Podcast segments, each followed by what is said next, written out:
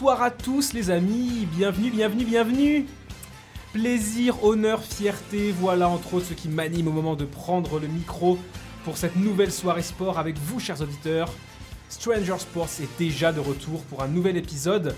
C'est le season final, hein, on peut dire ça comme ça, le dernier épisode de l'année avant de partir euh, pour des vacances bien méritées pour la plupart d'entre nous. Euh, mais ce nouvel épisode, croyez-moi qu'il va vous faire kiffer. Vous connaissez notre incomparable style.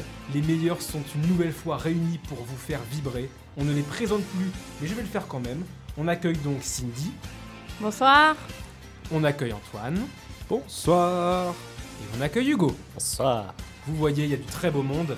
Euh, le programme est véritablement exceptionnel hein, ce soir. On commencera évidemment par une revue de l'actualité, puis on se penchera plus en détail sur les news qui nous viennent euh, des circuits de moto avec Antoine. Et après ça, c'est Cindy qui, comme à son habitude, va nous emmener au bout du monde pour nous faire découvrir les spécialités sportives. Et cette fois, on se rendra en Océanie. Et c'est tout ce que je vous dirai pour l'instant, bande de petits curieux. Euh, le mystère reste également entier autour du sujet de la chronique « Si, si, ça existe » des sports les plus improbables que Hugo va nous présenter tout à l'heure. Tout à fait. Un mystère euh, épais.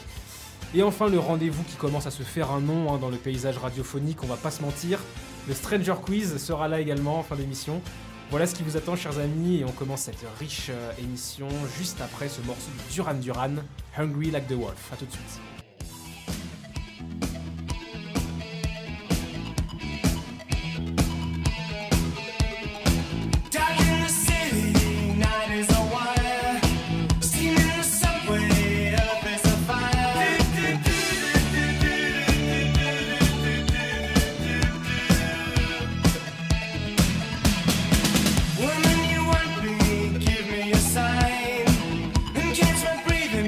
Closer behind.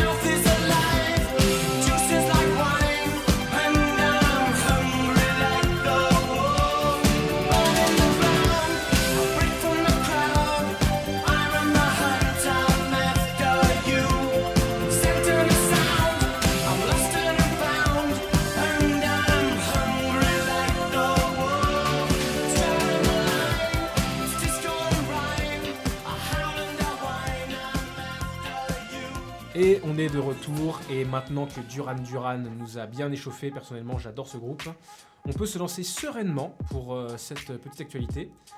Et on commence avec la N B A qui, qui s'apprête à livrer son verdict. À l'ouest, les Golden State Warriors finissent une nouvelle fois champions de la conférence en ne laissant aucune chance à Portland, les pauvres. Bousculés pendant le match quatre, tout de même, les Warriors se qualifient pour la grande finale en écartant Portland, donc quatre zéro sur l'ensemble de la confrontation. Et ils seront opposés aux champions de l'Est, les Raptors de Toronto ou les Bucks de Milwaukee. C'est bien plus serré entre ces deux équipes. Toronto a égalisé à deux victoires partout hier soir, mais Milwaukee aura l'occasion de repasser devant dans la nuit de jeudi à vendredi lors du match cinq. Petit passage par la glace du hockey à la demande d'Hugo et les championnats du monde. Eh oui. La phase de groupe s'est achevée récemment et outre la relégation de l'équipe de France après une défaite rocambolesque et incompréhensible face à la Grande-Bretagne alors qu'il menait trois zéro, on note quand même la qualification pour la phase finale de la Suisse qui affrontera les redoutables Canadiens en quart de finale. Il faudra une grosse perf pour se qualifier. Mais on connaît hein, les ressources de cette équipe, c'est possible. C'est possible, clairement. Ils peuvent, ils peuvent rééditer l'exploit des derniers championnats et atteindre euh, la finale peut-être. C'est tout ce qu'on souhaite. Tout ce qu'on souhaite. Clairement. Un mot sur le cyclisme et le Giro. Les coureurs disputaient aujourd'hui la onzième étape et celle-ci a vu Caleb Ewan s'imposer. L'Australien remporte là sa deuxième étape devant le Français Arnaud Démare, qui s'empare néanmoins du maillot cyclamen du leader du classement par points, et aussi devant Pascal Ackermann. Au général, c'est un Italien qui mène le jeu en la personne de Conti. Il conserve le maillot rose de leader devant Primoz Roglic qui pointe à une minute cinquante. On l'avait cité dans les favoris du Giro à la dernière émission. Ouais. Euh, il déçoit un peu, hein, une minute cinquante, va falloir rattraper ça dans les épreuves de montagne qui, euh, qui approchent. Et ensuite, c'est tombé dans l'après-midi. Les épreuves de boxe auront bien lieu lors des J O de deux mille vingt à Tokyo. Leur tenue avait été rendue incertaine à cause des problèmes de gouvernance que connaît la Fédération internationale de boxe. Mais le C I O qui s'est réuni à, à côté, à Lausanne, là, a décidé de maintenir les épreuves tout en suspendant la fédération. Voilà, donc euh, il y aura quand même des épreuves de boxe au J O, ce qui est une bonne nouvelle. Tant mieux, ouais. Pour les boxeurs amateurs surtout, parce que pour eux, les J O, ça constitue vraiment une vitrine, euh, la seule vitrine qu'ils peuvent avoir vraiment à l'international. Et c'est l'occasion pour eux de lancer une éventuelle carrière en pro par la suite. On a vu avec Tony Yoka euh, après les J O de deux mille seize. Mmh. Euh, pour le football, on peut suivre en ce moment la trente-cinquième journée de Super League. Le coup d'envoi de toutes les rencontres a été donné euh, à vingt heures.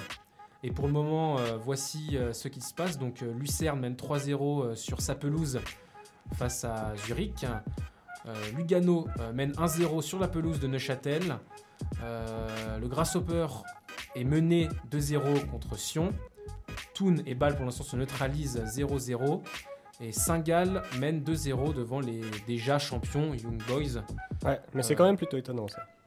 Ouais, c'est sûr, mais bon... Bah, il y a du relâchement, je pense. Il y a du relâchement, ouais. Là, il reste deux, deux matchs, enfin, quand on suit ici.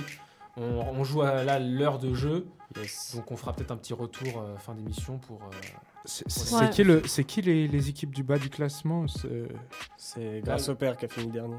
Ah, c'est mieux. Ah, bah, ouais, ouais. Dernier, après Neuchâtel neuvième et Lucerne huitième. Ah bah Neuchâtel, voilà. Voilà. C'est pas leur hors-saison. Hein. Et on a hâte évidemment la saison prochaine de voir euh, Genève euh, évoluer. C'est ah bah certain, oui. Alors là, je suivrai euh, beaucoup plus le foot, belle, bizarrement. Belle saison, belle saison, puis un beau final. Hugo, on se réjouit de commenter tout ça euh, sur Fréquence Banane. Tu étais Hugo en plus au match. Euh, ouais, le match euh, Servette-Lausanne, le match pour la promotion, c'était vraiment une ambiance de fou et puis un belle match ambiance, belle ambiance. Vraiment sympa. Ouais. Voilà, on va maintenant passer au golf. Euh, on va revenir sur la victoire de Brooks, Brooks Koepka à l'U S P G A de Bethpage dans l'État de New York. Le golfeur américain s'est fait peur lors de la dernière journée.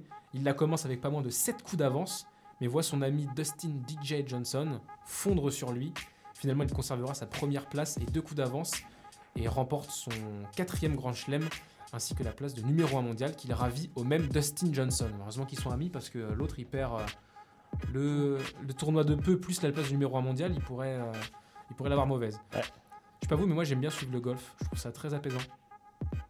Non. Moi je suis pas le golf, mais mmh. je non, pense moi que non plus. Ça peut... enfin, très beau, très esthétique. Moi personnellement, ça m'a jamais attiré en ah fait. Ouais. Ah, je suis d'accord quand même qu'il y a une certaine grâce. Ah, c'est grave. Ouais, je suis d'accord. Je vais dire c'est grave. C'est pas le sport le plus agressif, on va dire. Ouais, mais c'est j'aime bien ce... ces petites pelouses bien. Ah, puis il y a pas de hooligan hein, dans le public. Ça change ah, non, d'ambiance c'est... là. C'est sûr, ah, c'est sûr. Le tennis aussi pour ça, je trouve que il y a, y a... un immense respect quand les joueurs jouent. Mmh. C'est, ouais, c'est généralement, ouais. C'est une tradition maintenant. Ouais. Puis là, bientôt, avec Roland Garros, c'est, c'est peut-être la seule euh, ça va revenir le, le seul petit écart qui se permette, c'est le olé, typique de Roland Garros. Bref, voilà, les supporters. Que Roland Garros qui font un petit air espagnol, c'est quand même. Euh... Ça prouve quand même la, la domination des Espagnols là-bas. ouais, ouais, bah oui, surtout que là, euh, Nadal euh, a gagné, s'est imposé à Rome. Euh, donc, euh, il, a, il arrive lancé pour euh, Roland Garros. Euh, voilà, donc maintenant, après le golf, le tennis, euh, retour au ballon rond. Euh, celui du, du football, évidemment. Le mois de juin approche et avec lui, la Coupe du Monde féminine du sept juin au sept juillet en France. Pas d'équipe suisse dans la compétition, malheureusement. Mais un engouement euh, maximum, on l'espère, hein, de la part des fans pour cet événement euh, que l'on espère être une réussite. Euh, on rappelle que les demi-finales et la finale se jouera dans le bel écrin du Groupama Stadium de Lyon. Donc une motivation supplémentaire pour les sept joueuses lyonnaises de l'équipe de France. Tu vas aller voir ça ou bien euh, Je sais... Non, je pense pas, ça m'étonnerait. Ça m'étonnerait. Mais euh, je pense que ça, ça peut être sympa. Ouais. S'il y a beaucoup de monde. Je pense que c'est pour ça qu'ils l'ont fait au, plutôt au Groupama Stadium plutôt qu'au Stade de France. Ouais. C'est pour... pouvoir potentiellement plus remplir le stade. Ouais, non, c'est cool. Donc voilà, le, le, le fait que les, les, les derniers matchs se jouent à Lyon sera sûrement une motivation pour les, les joueuses de l'équipe de France lyonnaise qui viennent de remporter une quatrième Ligue des Champions consécutive, sixième en tout en écrasant le F C Barcelone quatre à un en finale. J'ai... Belle j'ai victoire. Beaucoup, hein. J'ai beaucoup apprécié ouais. euh, ouais. ce match. Et donc voilà. Tu n'apprécies les... pas beaucoup Barcelone, c'est ça ? Non, c'est que j'apprécie Lyon surtout. C'est que ah, c'est, c'est pour je ça. suis euh, pas ultra, mais voilà quoi. Donc voilà, les Lyonnaises voudront emmener leur nation sur le toit du monde à domicile, à n'en pas douter. Et chez les hommes, en foot, les finales de Coupe d'Europe cent pour cent anglaises ne sont pas encore jouées, que les tractations d'intersaison battent déjà leur plein. Deux joueurs français font notamment les gros titres, Antoine Griezmann et Kylian Mbappé. Le premier a déjà annoncé son départ de l'Atlético Madrid et devrait signer au F C Barcelone, selon les rumeurs les plus persistantes. Néanmoins, l'absence d'officialisation pour l'instant laisse la porte ouverte à un possible retournement de situation, on ne sait pas. Quant à Mbappé, tout le monde semblait convaincu de son intention de rester au P S G, mais sa récente intervention lors des, truffées, des trophées U N F P pardon, qui récompensent les meilleurs acteurs du football français a laissé pour le moins perplexe les observateurs. Hein. Il a fait part de son envie de responsabilité au P S G ou ailleurs pour un nouveau projet. Voilà, ça a jeté un vent d'inquiétude parmi les fans parisiens et un vent d'espoir parmi ceux du Real Madrid, club présenté comme la priorité du génie français en cas de départ et dont l'entraîneur Zinedine Zidane n'a jamais caché son intérêt pour son jeune compatriote qui, fait, qui lui fait office de successeur dans le cœur des Français, hein, un petit peu au fur et à mesure mmh. des années, hein, le jeune Mbappé. Clairement. Voilà, et euh, devant le retour des rumeurs, un communiqué du P S G a tenté d'éteindre le feu en assurant que l'avenir du champion du monde était toujours à Paris. Oui, oui, oui écoute. Oui. Moi, honnêtement, je pense qu'il va rester. Je pense moi... que c'est un coup de pression sur ses dirigeants. Moi... Il est en train de négocier, hein, une prolongation peut-être. Ah, moi, je pense que c'est surtout un petit coup marketing. Voilà. Comme ça, ouais, on en ça. parle, il y a un c'est peu ça, de presse. Ils aiment bien faire un peu de suspense. Parce que là, actuellement, pour, pour les... sans ça, c'était... Ah, là, tout est sur Griezmann mm-hmm. qui peut aller au Barça et qui... pourrait aller là-bas. D'ailleurs, je sais pas, vous qui êtes plus foot que moi, qu'est-ce que vous en pensez qu'il aille au Barça ? Griezmann au Barça ? Ouais. En, en vrai... Pos- positif, négatif... Positif euh... à partir du fait qu'il part de l'Atlético. Si tu, pars, si tu quittes l'Atlético, va, c'est pour progresser dans un meilleur club. Ouais. Le Barça, c'est bien, même s'ils sont un peu à la peine en Coupe d'Europe ces dernières années. Après, il faudra que quelqu'un parte devant au Barça. Ouais. Parce que là, euh, sinon, il va y avoir embouteillage et... Euh, Messi entre, Non, mais entre je pense que Coutinho peut partir. Ouais. Non, ouais, c'est clair, il va y avoir du mouvement. Moi, je, je l'aurais cas, bien aimé dans un club anglais parce que. Mmh. Mais ouais. c'est vrai qu'il n'aurait pas. Dans lequel et il n'aurait pas forcément sa place. Je pense qu'il est, vraiment, il est vraiment amoureux du foot espagnol. Griezmann, il a baigné dedans depuis qu'il est, depuis qu'il est joueur, donc euh, je pense que c'est pour lui pas encore la priorité de partir du foot, du foot espagnol. Il est à moitié espagnol aussi, non mmh. Ouais, ouais, bah, il est arrivé à treize ans à la Real Sociedad, ouais. donc euh, ça compte. Mais euh, moi, en tout cas, je serais les autres clubs européens, je, ferais le, je passerais l'accélérateur pour Coutinho. Parce que c'est potentiellement lui qui fera les frais du, de l'arrivée de, de Griezmann. Mmh. Ou alors Suarez, qui arrive peut-être dans une fin de cycle à Barcelone. En tout cas, pour moi, c'est les deux les plus en danger euh, dans la rotation. Mais euh, j'ai entendu dire que les fans du Barça, eux, étaient, complète, étaient pas, pas chauds de, de voir arriver Griezmann. Alors je me, me suis demandé, bah, à quel moment tu n'es pas content de voir Griezmann arriver ouais, dans bah ton club ouais, Bah ouais. Je pense que c'est de l'avoir vu très long pendant un moment contre une, contre une équipe assez forte, mmh. adverse. Ils sont, sont un petit peu quand même euh, présomptueux, tu, hein, les fans du tu Barça. Tu vois, c'est hein. comme, c'est comme les, femmes, les fans de l'O M qui qui euh, supportent pas le fait que bah, t'es un de leurs anciens joueurs qui quitte leur euh, truc et puis qui ensuite gagne contre leur équipe. Ouais, mais là, Griezmann voilà. n'a jamais joué au Barça. Mais voilà, là, là, mais je pense que c'est, c'est la même chose. Si tu te dis, bah, pendant longtemps, j'ai perdu contre ce joueur, c'est celui qui mettait le plus de buts contre moi, mmh. contre mon équipe que je, que je supporte, ouais. de l'avoir dans mon équipe, ok, ouais, ça fait quelque chose qu'elle est forte, mais euh, d'avoir eu, on va dire, tu développes un peu cette haine de l'adversaire, c'est, je mets des grosses guillemets à ça, euh, où tu te dis, ah bah merde, non, quand même pas lui dans mon équipe qui a toujours été ma favorite, quoi. Et puis, ah, pas lui que j'ai appris plus ou moins à dire, ah, mais ah, il joue, mais quel connard, il va encore nous mettre des buts, tu vois. Ah, okay, c'est un peu... Moi, j'ai, j'ai, j'ai vu ça avec euh, d'autres trucs où tu te dis, euh, bah, les, les gens, quand ils ont vu Alonso qui partait chez, euh, chez Ferrari, il y en a beaucoup qui ont crié, beaucoup de puristes de Ferrari avaient dit, ah, c'est, c'est la fin de Ferrari, euh, Alonso, c'est l'ennemi. Euh, mm-hmm. Parce que pendant longtemps, Alonso, effectivement, il était dans les bonnes équipes qui étaient contre Ferrari, soit Renault, soit McLaren. Et ensuite, bah, il a été chez Ferrari, il a été chez Ferrari, il n'a pas eu de succès, mais il aurait pu, il n'était jamais très loin. Ouais, clairement. Bah, du coup, de ce point de vue-là, moi, pour revenir à Griezmann, je pense que c'est plutôt bien pour lui d'aller au Barça, parce que c'est un challenge, il va devoir s'imposer, il va devoir gagner la, le cœur des supporters. Ouais. Mm-hmm. Et je pense que c'est, c'est, c'est quand même pour le Barça une, une bonne recrue, puisque là, il ne faut pas se le cacher, il cherche à regagner la Ligue des Champions depuis deux mille quinze. Ouais. Ils n'y arrivent pas, surtout, on a vu le fiasco de cette année contre Liverpool. Euh, Griezmann peut être une arme supplémentaire. Non, clairement. Voilà. Euh, Et les autres dossiers chauds du mercato euh, concernent euh, le Belge Eden Hazard, le Néerlandais Mathis de Ligt et un autre Français, Paul Pogba.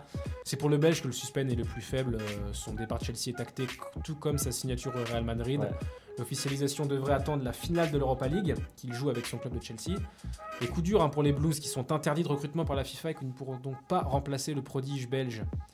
Mathis de Ligt euh, fait lui rêver tous les plus grands d'Europe. Hein. Le jeune défenseur de dix-neuf ans seulement impressionne par son caractère, sa puissance, sa sérénité et de nombreuses autres euh, qualités qui font de lui peut-être le plus grand espoir à son poste. Et sa magnifique saison avec l'Ajax Amsterdam a fini de le faire grimper sa cote. Concernant sa destination, certains l'envoient également à Barcelone où il pourrait rejoindre son compatriote, ami et coéquipier de cette saison à l'Ajax, Frankie de Jong. Ça pourrait euh, renouveler la doublette euh, néerlandaise. Moi, j'aimerais bien, j'adore ces joueurs. Je les ai beaucoup appréciés cette saison à, à l'Ajax, donc ce serait cool de les voir réunis à Barcelone. D'ailleurs, il a été vu et pris en photo avec De Jong à Barcelone. Alors ça, c'est typique. Euh, c'est vraiment paparazzi, non, c'est vraiment de ce côté-là, le, les, les, les footeux se rapprochent vraiment des fans euh, des magazines People. Euh, ah, il je... a été vu avec un tel. Mais parce que euh, le foot, étant donné, il s'est que... abonné à un tel. Ouais, clairement. C'est ça, c'est ça. Clairement. Puis au ça, final, c'est... dans la moitié des cas, il n'y a rien qui se fait. Puis après, t'entends ouais. les sex... la sextape de Valbuena. C'est ça. Mais tu vois, finalement, en fait, c'est un monde People. Euh... Ah, mais c'est. C'est incroyable. Et enfin, Paul Pogba, le Français, lui, est resté flou quant à son avenir après la saison demi-teinte de son club de Manchester United. Malgré l'officialisation de la prolongation d'Ole Gunnar Solskjaer sur le banc des Red Devils, le capitaine mancunien pourrait être, t- pourrait être tenté par une autre aventure. Le Real lui fait notamment les yeux doux et une offensive du P S G dans le dossier reste probable. Affaire à suivre, et ça ne bouge pas que sur les terrains. Les bancs euh, des grands euh, clubs sont également très agités, hein, en, partie, en premier lieu celui de la Juve. Massimiliano Allegri a annoncé son départ et les tractations autour de son successeur ont aussitôt commencé. Alors un retour d'Antonio Conte, le pari José Mourinho, Wenger, Ancelotti qui aurait été proposé par Ronaldo. Non, pour moi, Conte devrait aller pour l'équipe d'Italie. Il a tellement bien fait avec et l'Italie, ils, se sont tellement, ils ont tellement été mmh. pas bons entre deux après lui. Si, enfin, dans l'esprit d'un, d'un supporter italien, je pense que Conte, c'est un peu celui qui a les mains magiques pour, les, pour la, la sélection. Pour la sélection, du coup. Et donc, du coup, euh... à, la, à la Juve. À la Ju- moi, je, moi, Mourinho. Euh, ouais, Mourinho, ouais. Pourquoi Mourinho, pas Mourinho, je le verrais bien ouais, à la Juve. Quand même. Ouais. En tout cas, ça pourrait être. En tout cas, euh... c'est tout ce que. Dans... Ça serait idéal. Pour ouais, moi, c'est il, comme ça. Il va vouloir, lui, aller dans un grand club. Qui a les moyens de, de gagner, payer, voilà, et de, puis gagner a, de se payer Mourinho. Puis qui a des, qui a des joueurs de qualité. Hein, ouais, voilà, puis il retrouverait du coup Ronaldo après voilà. euh, avoir entraîné le Real. Ça pourrait être intéressant. Wenger, moins probable quand même. Wenger, ouais, j'allais dire, bon. Un peu moins problème. Il a l'air parti pour au moins quelques années de retraite, si ce n'est la retraite euh, complète. Ouais. Je sais pas si on viendra un jour. Sur un banc, peut-être en tant que directeur sportif quelque ouais. part, je sais pas. Ouais. Voilà, Ancelotti a l'air plutôt euh, parti pour rester à Naples, donc euh, Mourinho euh, serait le plus probable. Ouais. Pourquoi pas. Voilà, à moins que la vieille dame euh, fasse appel au futur ex-entraîneur lyonnais Bruno Genesio. Tu ne manquerais pas euh, d'emmener cette équipe au sommet européen, c'est évidemment une plaisanterie évidemment, hein, à destination après, des fans lyonnais qui sauront en rire. Euh, les fans lyonnais qui célèbrent euh, d'ailleurs le retour euh, au club de leur légende brésilienne Juninho, Le maître incontesté des coups francs revient en tant que directeur sportif, bien décidé à faire passer un cap au club du Rhône avec lequel il a remporté de nombreux titres dans les années deux mille, dont sept de... titres de champion de France. Je vous le dis directement, c'est mon héros et je suis aux anges qui reviennent à l'Olympique Lyonnais. On peut comprendre. J'ai trop hâte que la saison prochaine commence. Bon alors les amis, euh, est-ce que euh, je voulais vous poser la question si vous alliez suivre euh, la Coupe du Monde féminine ? Pas du tout pour moi. Pas du tout. Je j'ai jamais été très très foot. Mmh. Euh, et étant donné que je le, le, le, l'aspect féminin, je l'ai jamais approché. Alors ça pourrait être une première fois, pourquoi pas, mais c'est pas quelque chose qui est dans mes priorités, on va dire ça comme ça. Oh, j'ai regardé, je pense, bon, au moins l'équipe de France, quoi. Ouais, moi c'est pas impossible que je regarde aussi, bon, comme t'as dit, y a pas la Suisse, mais ouais. Après, euh, si je tombe une fois sur un match, euh, c'est clair que c'est pas le même niveau de jeu que les hommes, mais c'est toujours non, intéressant c'est sûr, de, c'est de sûr. regarder, quoi. Mais au moins, je trouve que l'état d'esprit est quand même plus... L'état d'esprit euh, est là. Plus fair-play, ouais. Plus fair-play, je trouve. Ouais. Ouais. Euh, et puis voilà, c'est toujours bien... Euh... Ouais, c'est, c'est toujours intéressant de regarder. Ouais, hein. Il faut, faut soutenir ces événements. Faut encourager et il y, na- y a des nations qu'on attend moins... Enfin, qu'on entend moins parler dans les événements masculins. Oui, c'est qui, vrai. Qui réussissent super bien ah, dans le féminin. Les États-Unis, les États-Unis ouais. Ouais, typiquement. Le Japon. Le Canada, je crois, ouais. aussi. Le Canada... Ils avaient accueilli la Coupe du Monde ouais, euh, accueilli, il y a ouais, quatre ouais. ans, je crois qu'ils étaient pas trop mal. Mmh. Bon après, il y a l'Allemagne qui est très bon, mais aussi chez les hommes. Puis la France, hein, franchement, la France, euh, ils, font, euh, ils sont à domicile, ils peuvent, euh, ils peuvent aller au bout. Hein, avec les Lyonnaises. Avec les Lyonnaises, puis les Parisiennes aussi, ouais. qui, sont, qui sont très fortes. Moi, je pense que si je tombe par hasard une fois sur un match à la télé, je regarde. Ouais, ouais. Je vais pas exprès allumer la télé bah, pour, pour ça, coup, mais... Je, je sais pas dessus. Comment ça se passe les droits télé en Suisse. Peut-être sur Eurosport. Euh, je, je, je crois pas qu'on ait la, la Coupe du Monde féminine, vu qu'il y a pas l'équipe nationale, mais... Euh... En tout cas, les droits, vu que sont bien moins élevés que pour euh, la Coupe du Monde masculine ouais. par exemple. Ouais, ouais. Euh, je pense que ça doit être sur, euh, potentiellement sur une, euh, une chaîne euh, gratuite. Possible. À vérifier. Mais de toute façon, ça va pouvoir sur Internet, se trouver. Hein. Ouais. Ouais, à T V huit, et cetera. Il faut soutenir, faut soutenir. Bon, euh, voilà pour cette actu. Euh, d'habitude, je ne manque pas de glisser un mot sur les sports euh, mécaniques, mais cette fois, je ne l'ai pas fait. Bien vu, fidèles observateurs de l'émission. Mm-hmm. La raison est toute simple, c'est qu'on a avec nous un spécialiste. Vous l'avez remarqué, il n'a pas manqué de faire un parallèle entre Griezmann et la Formule un, et en la personne d'Antoine, évidemment. Et après un peu de musique, euh, celui-ci va nous conter les fabuleuses aventures des motards. A tout de suite, on s'écoute Blink cent quatre-vingt-deux, euh, Wishing Well, c'est ça. Fréquence banane.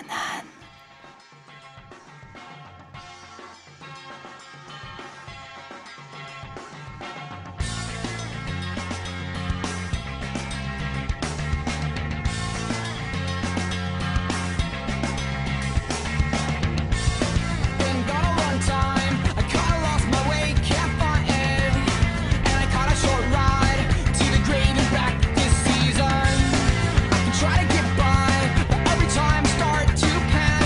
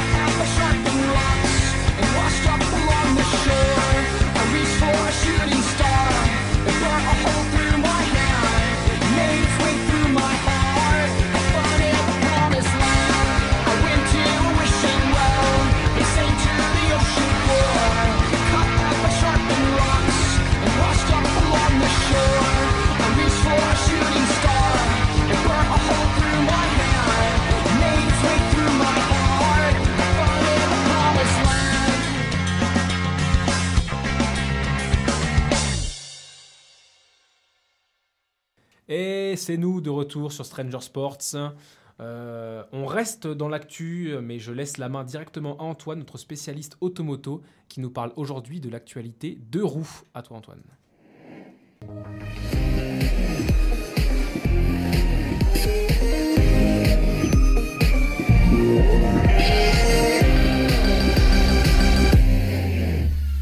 Et donc, nous allons parler de la MotoGP qui, ce week-end, euh, avait le, la, sa, quatre, sa cinquième manche au circuit du Mans. Donc, euh, c'est un circuit mythique, circuit des célèbres vingt-quatre heures auto comme moto. Euh, donc, il y avait un show assez incroyable parce que c'est un circuit très rapide, mais euh, avec des... Enfin, c'est un circuit qui est appelé stop and go, c'est-à-dire que vous avez des longues lignes droites et des gros virages bien serrés, donc avec des gros freinages, des... plein d'endroits pour se dépasser en gros, si vous voulez. Euh, le show était de mise dans les trois catégories, car il y a trois catégories. Euh, je vous les explique très vite, comme ça, ça vous aidera un petit peu à comprendre oui, comment, comment c'est le MotoGP. Donc, la première catégorie qui est à courir le dimanche, c'est la Moto trois. Euh, quand c'est des circuits en Europe, c'est souvent à onze heures. Il y a vingt-neuf pilotes qui participent, qui ont entre seize et vingt-deux vingt-trois ans pour les plus âgés. Euh, à cet âge-là, on commence vraiment à être vieux parce que c'est des, c'est des motos de deux cent cinquante centimètres cubes, monocylindre. Donc, c'est une, si vous voulez, c'est un peu une moto de permis provisoire en quelque sorte. Euh, ça a de la pêche quand même, hein. Ils arrivent à monter à des deux cent cinquante, deux cent soixante kilomètres heure. T'avais dit que c'était, la, la, la dernière fois, tu avais dit que c'était une catégorie qui était très intéressante parce que tout le monde se bat pour la gagne. Exact. En fait, c'est... Euh, Comme je, il y a vingt-neuf pilotes et sur les vingt-neuf pilotes, il n'y a que deux constructeurs qui, ont, qui participent à, à, qui donnent des motos là-dedans, c'est K T M et Honda. Et les, le niveau, est, c'est vraiment le talent et la hargne, quoi. Tout le monde a une moto qui est plus ou moins la même chose. Ah. Euh, certains, certaines ont une meilleure accélération, d'autres une meilleure passe, vitesse de passage en, en, dans les courbes. C'est juste ça la différence qu'il y a d'une marque à l'autre. Mais le show est vraiment là. Euh, ils se battent avec des... Enfin, je vous dirai plus de détails sur le résumé de la course. Mais en gros, il y a souvent une dizaine de pilotes qui se battent dans un groupe de tête. Donc, où on se dit, je suis dixième pendant un tour, je suis premier au tour d'après. Ça dépend du circuit, mais c'est vraiment intéressant. La deuxième catégorie, euh, c'est l'intermédiaire, c'est celle de la Moto deux, qui est composée de trente-deux pilotes. Euh, si jamais pour Moto deux comme pour Moto trois, c'est un peu euh, suivant le nombre de teams qui, et les gens qui sont prêts à payer pour un, euh, mettre des pilotes. Alors que la toute dernière, euh, c'est euh, MotoGP, il y a vingt-quatre pilotes, et ça c'est obligatoire. La Dorna euh, a dit qu'il n'y a que vingt-quatre pilotes à chaque fois. Et dans ces vingt-quatre pilotes, il doit y avoir tant de motos d'usine, donc officielles, et ensuite des motos qui sont appelées satellites, c'est-à-dire qui, qui viennent de teams privés. Donc pour Moto deux, donc trente-deux pilotes qui sont pour le plus jeune qui a dix-sept ans et le plus vieux qui a trente-deux ans, en la personne du, de l'Italien Simone Corsi, euh, qui a fait une très belle course d'ailleurs ce week-end, qui est malheureusement tombé à, à une dizaine de tours avant la fin. Euh, ils conduisent des motos de sept cent soixante-cinq centimètres cubes, trois cylindres, donc c'est un Ça euh, moteur Triumph, tous le même moteur, c'est juste le châssis et le talent du pilote qui fait la différence, ce qui est très intéressant. Euh, l'année passée, ils, ont, ils avaient un autre type de moteur qui était plus petit, six cents centimètres cubes, le moteur Honda. Et là, cette année, ils se font vraiment plaisir. Euh, les, les vitesses euh, de pointe approchent le trois cents kilomètres heure. C'est vraiment, vraiment fou. Et on peut voir, euh, plus, comparé à la Moto trois, c'est, il y a vraiment un groupe qui se détache, il y a vraiment, on va dire, une... Allez, un top cinq, un top sept de pilotes qui, qui sont vraiment au-dessus du lot, mais qui ont, y, y, suivant les courses, il y a quand même, on va dire, dix pilotes qui peuvent se battre pour la victoire et qui, ah, suivant, suivant comment ça se passe, ben, y en a un qui, sur la fin, on sait pas pourquoi, il a mieux économisé ses pneus, ou tout d'un coup, il trouve un rythme et il remonte sur euh, le groupe de tête et ce genre de choses. Donc il ah, y a toujours veux... des belles batailles. Tu veux dire que jusqu'au dernier moment, il y a du suspense. Toujours, changer, toujours avec quoi. La moto. Euh, c'est ça qui est génial.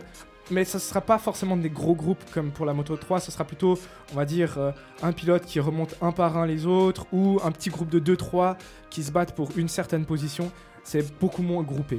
Euh, et la troisième catégorie, donc MotoGP, euh, le plus jeune pilote à, à vingt ans, c'est Fabio Quartararo, un Français incroyable, bourré de talent.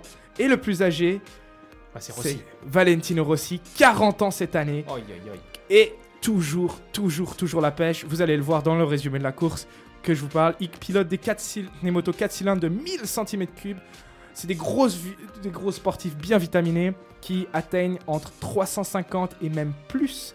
La, la vitesse maximum, c'est une Ducati qui a fait une pointe à trois cent soixante-neuf virgule soixante-quinze kilomètres heure. Waouh. Je vais vous dire, penché sur des, c'est voilà, ouais. Sachez que la, la, à peu près, c'est à peu près un peu moins d'une paume de main qui touche le sol. Ah ouais. C'est c'est ça qui est en contact avec le sol et c'est des missiles quoi. Enfin, faut vous dire que vous trouverez jamais ça sur la route parce que ce sont des, c'est un, des c'est, c'est des fusées et puis c'est c'est des prototypes qui ne vont jamais rouler sur la route. Mais la dernière, un modèle, enfin Ducati s'est inspiré de leur euh, modèle MotoGP pour sortir leur euh, un modèle route qui a déjà pas mal de gueule. Donc euh, pour ceux qui aiment s'amuser en moto sur des circuits, s'il vous plaît, parce que c'est là où vous pouvez tomber sans danger. Je sais pas ce que. Enfin. Et encore. Relativement. ouais, ouais, voilà. Et encore là, ce week-end, on en a un qui est. Enfin, ce week-end, bah justement, on va parler assez parler du, de la technique. Euh, on va parler un peu de, du Grand Prix de ce week-end. Donc ce dimanche et même tout ce week-end de qualification, euh, il faisait très gris. On a eu de la pluie pendant les, les séances de qualification le samedi, mais c'est le dimanche, il faisait seize degrés euh, nuageux. Donc pas énormément de grosses températures, ce qui fait que les pneus, on va dire, ils ont une mo- moins bonne adhérence. Euh, et il y a eu énormément de chutes dans les trois courses. Un total de trente chutes, sept pour le MotoGP, onze pour le Moto deux, douze pour le Moto trois. Et dans, et dans ces chutes-là, on a eu quelques pilotes qui sont partis malheureusement en civière, euh, dont un qui s'est déboîté l'épaule, soi-disant, mais t- et se tenait la main en tout cas quand, il s'est fait, quand les, euh, les commissaires de course sont venus vers, euh, le recueillir et prendre sa moto complètement détruite. Euh, je vous en dirai un peu plus. Donc, on va commencer avec la course Moto trois, enfin. Euh, donc, euh, après, donc on a vu une immense bataille vraiment vraiment tout du long avec des prétendants au, au championnat qui sont tombés dans cette bataille. Il euh, y avait entre trois et huit pilotes qui se tiraient la bourre pour finir devant les autres pendant toute la course. C'était vraiment vraiment cool et c'est finalement l'Écossais John McPhee, enfin il roule sous drapeau anglais mais son casque a le drapeau de l'Écosse car l'Écosse n'est pas reconnue en moto comme un pays à part. Euh, et il, a, il était parti en pole position, donc euh, tout devant tous les autres. Et il a fini premier devant l'Italien Lorenzo Dallaporta et l'Espagnol Aaron Canet. Euh, ce dernier, il a pris, grâce à cette troisième position, la place du leader de championnat, au championnat, devant ce même Lorenzo Dallaporta. Ça montre à quel point ces deux pilotes sont déjà bien, ont déjà fait des bonnes courses, souvent, on va dire, dans, dans le haut du classement. Euh, et il n'y a pas un nom très espagnol. Aaron Canet ? Ouais, c'est vrai. Mais quand vous l'entendez parler... Euh, avec, euh, les interviews sont toutes en anglais, à, à, juste avant de monter sur le podium, et c'est très très drôle parce ah ouais. qu'on entend soit un accent italien, soit un accent parfois japonais pour certains pilotes. Euh, c'est très très drôle parce qu'il y a très peu de, enfin il y a très peu de pilotes anglais, australiens, zéro pilote américain. Je crois que si il y en a un, mais il est très, il est pas, son niveau n'est pas, euh, à, au, n'est pas celui qui est attendu pour atteindre des podiums. Mais bon, euh, ça, c'est, et puis ça c'est en Moto deux. Mais donc euh, l'Italien Nicolo Antonelli f- euh, est troisième sur ce, ce classement du championnat provisoire pour l'instant. Donc y a que, c'est que la cinquième course. Le, le tableau est très très serré. Euh, combien de courses en tout sur une saison ? Ouais. dix-neuf. dix-neuf. Donc il Quand reste même. encore quatorze courses. Ouais, ouais, ouais. Euh, faut vous dire que... Quart, euh, ils ont fait un quart du parcours. Voilà, faut vous dire qu'en plus de ça, il va y avoir dans deux trois cours, dans je crois, non, peut-être cinq grands prix, il y a la, il y a la pause estivale. Et normalement, ça finit euh, début octobre. Ouais, ça, dit, ça finit... Euh, fin, non, fin octobre, c'est la fin de la saison qui se fait à... Type, comme chaque année, à Valence, Grand Prix de Valence. Très beau circuit, assez court, mais où il y a toujours plein de surprises. Et où souvent, c'est ce qui est le plus intéressant. Parfois, beaucoup pour le Moto trois, euh, il faut attendre jusqu'à ce Grand Prix-là pour qu'on sache qui ah, la, va porter oui. la couronne de champion du monde. Alors que... Pour les autres catégories, Moto deux, l'année passée, c'était, ça a, c'était deux, grands prix à, deux ou trois Grands Prix avant la fin. Et pour MotoGP, ça a été cinq Grands Prix avant la fin, pour vous dire à quel point, certaines fois, il y a juste un pilote qui est au-dessus des autres, parce qu'il a la bonne moto, il a le talent. Ouais. Et les deux ensemble, c'est, pff, c'est Marc Marquez, hein, j'imagine oui. que vous l'avez deviné. Euh, c'est le baby alien, comme certains l'appellent. Mais bon, Passons maintenant à la Moto deux. Euh, Moto deux où on peut trouver euh, deux Suisses, dont l'ancien champion de cent vingt-cinq centimètres cubes, qui est l'ancienne catégorie Moto trois, mais qui a été remplacée par Moto trois maintenant, qui s'appelle Tom Lutti, ou Tom Tom pour les intimes, pour ceux qui regardent les courses. Euh, il est actuellement deuxième au championnat, et il partait deuxième euh, de, de, sur la grille de départ, derrière, euh, derrière Jorge Navarro, un, espagnol très, un jeune espagnol bourré de talent aussi. Euh, Malheureusement, il a dû avoir un mauvais feeling ou une mauvaise, sa moto moins bien réglée que les autres, car il a fini seulement sixième avec beaucoup de peine.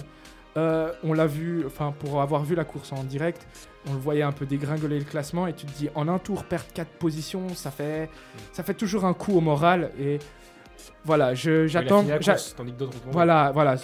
Sont, sont justement le premier au championnat, Lorenzo Baldassari, euh, italien aussi bourré de talent, qui est premier du classement, a, est tombé très très lourdement. C'est lui dont je vous parlais qui s'est, su, ah. qui s'est potentiellement déboîté l'épaule. Ah ouais. Il a fait un high side, c'est-à-dire que la roue arrière va beaucoup plus vite que la roue avant, et vous avez un effet où vous êtes, où vous êtes un peu chasse, chassé, et vous êtes envoyé, propulsé dans les airs de votre moto. Et souvent, en fait, les pilotes vont vouloir garder les mains sur le guidon pour, con- pour garder justement le moteur allumé et toujours donner un petit peu de gaz. Mmh. Malheureusement, en faisant ça, je crois qu'il s'est déboîté l'épaule. C'est, ce qui, c'est les suppositions de, et les informations que j'ai pu lire actuellement sur Internet. Il n'y a pas eu de vrai... Euh, enfin, je sais juste qu'il a, il a, il a été directement emmené à l'hôpital. Voilà, il n'y a, vra- a eu aucun... Euh, euh, comment on dit euh, conférence de presse de la part de son team pour dire ce qui s'est réellement passé.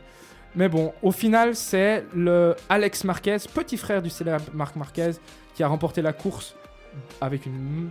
jolie avance devant deux de ses compatriotes, Jorge Navarro qui partait de la pole et Augusto Fernandez qui a eu une course mais incroyable. Ces deux-là, ils se sont tirés la bourre tout le long.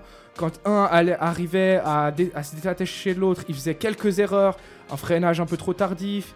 Euh, je, vais f- je vais faire un petit tour dans le bac avec, où il y a le gravier et hop, je repars derrière l'autre et encore une fois de la bataille. C'était vraiment magnifique. Le deuxième Suisse qui s'appelle Dominique Egerter, il n'a pas pu finir la course car... Tenez-vous bien, dans le dernier virage, quatre vi- quatre vira- dans le dernier tour, quatre virages avant la fin, panne d'essence. C'est ah ouais, cool, c'est ce, qui est, ce qui est vraiment, vraiment dommage, car avec son team M V Agusta, qui est une marque à part, mais qui, pour, qui a créé un châssis pour la, la catégorie euh, moto, Moto deux, même si tout le monde a le même... Euh, donc y a pas leur, ils n'ont pas leur moteur, c'est le moteur Triumph. Ouais. Mais voilà, ils ont juste créé pour dire... Voilà, on revient à la compétition. Ça fait depuis les années soixante-dix que M V Agusta avait quitté la compétition.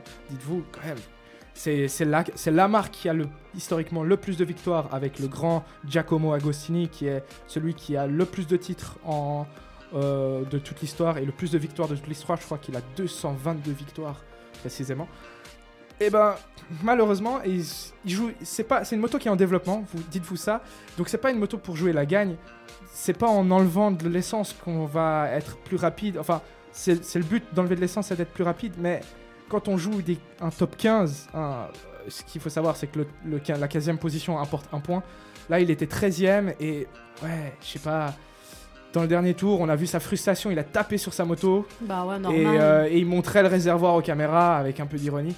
Mais voilà, donc euh, juste pour vous, juste vous dire euh, très vite fait la, le système de points. En MotoGP, le premier gagne vingt-cinq points, le deuxième vingt, le troisième dix-huit et le quatrième douze. Et à partir de là, c'est de douze à un jusqu'à la quinzième position. Ouais. Euh, ce qui donne quand même, on va dire, un top cinq. Si on vise toujours des top cinq, on peut, tout, on peut être tout au long de la, de la saison. On est prête au d'un au titre.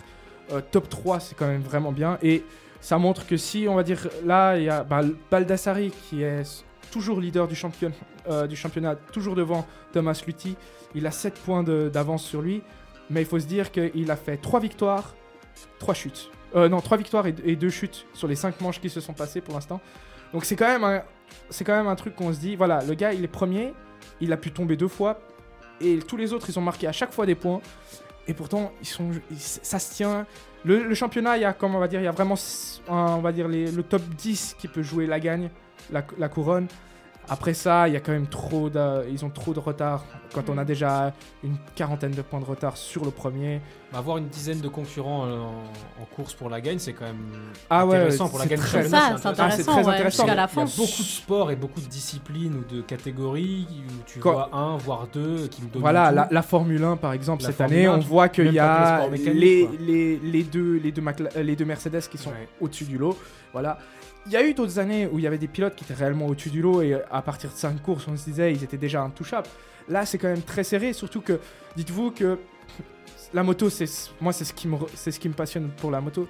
C'est euh, avant le premier vir, avant le dernier virage, même si on veut faire un peu le, le cocorico, ouh, ouh, j'ai gagné, on peut toujours tomber dans le dernier virage. Mmh. Euh, on peut toujours commettre une erreur.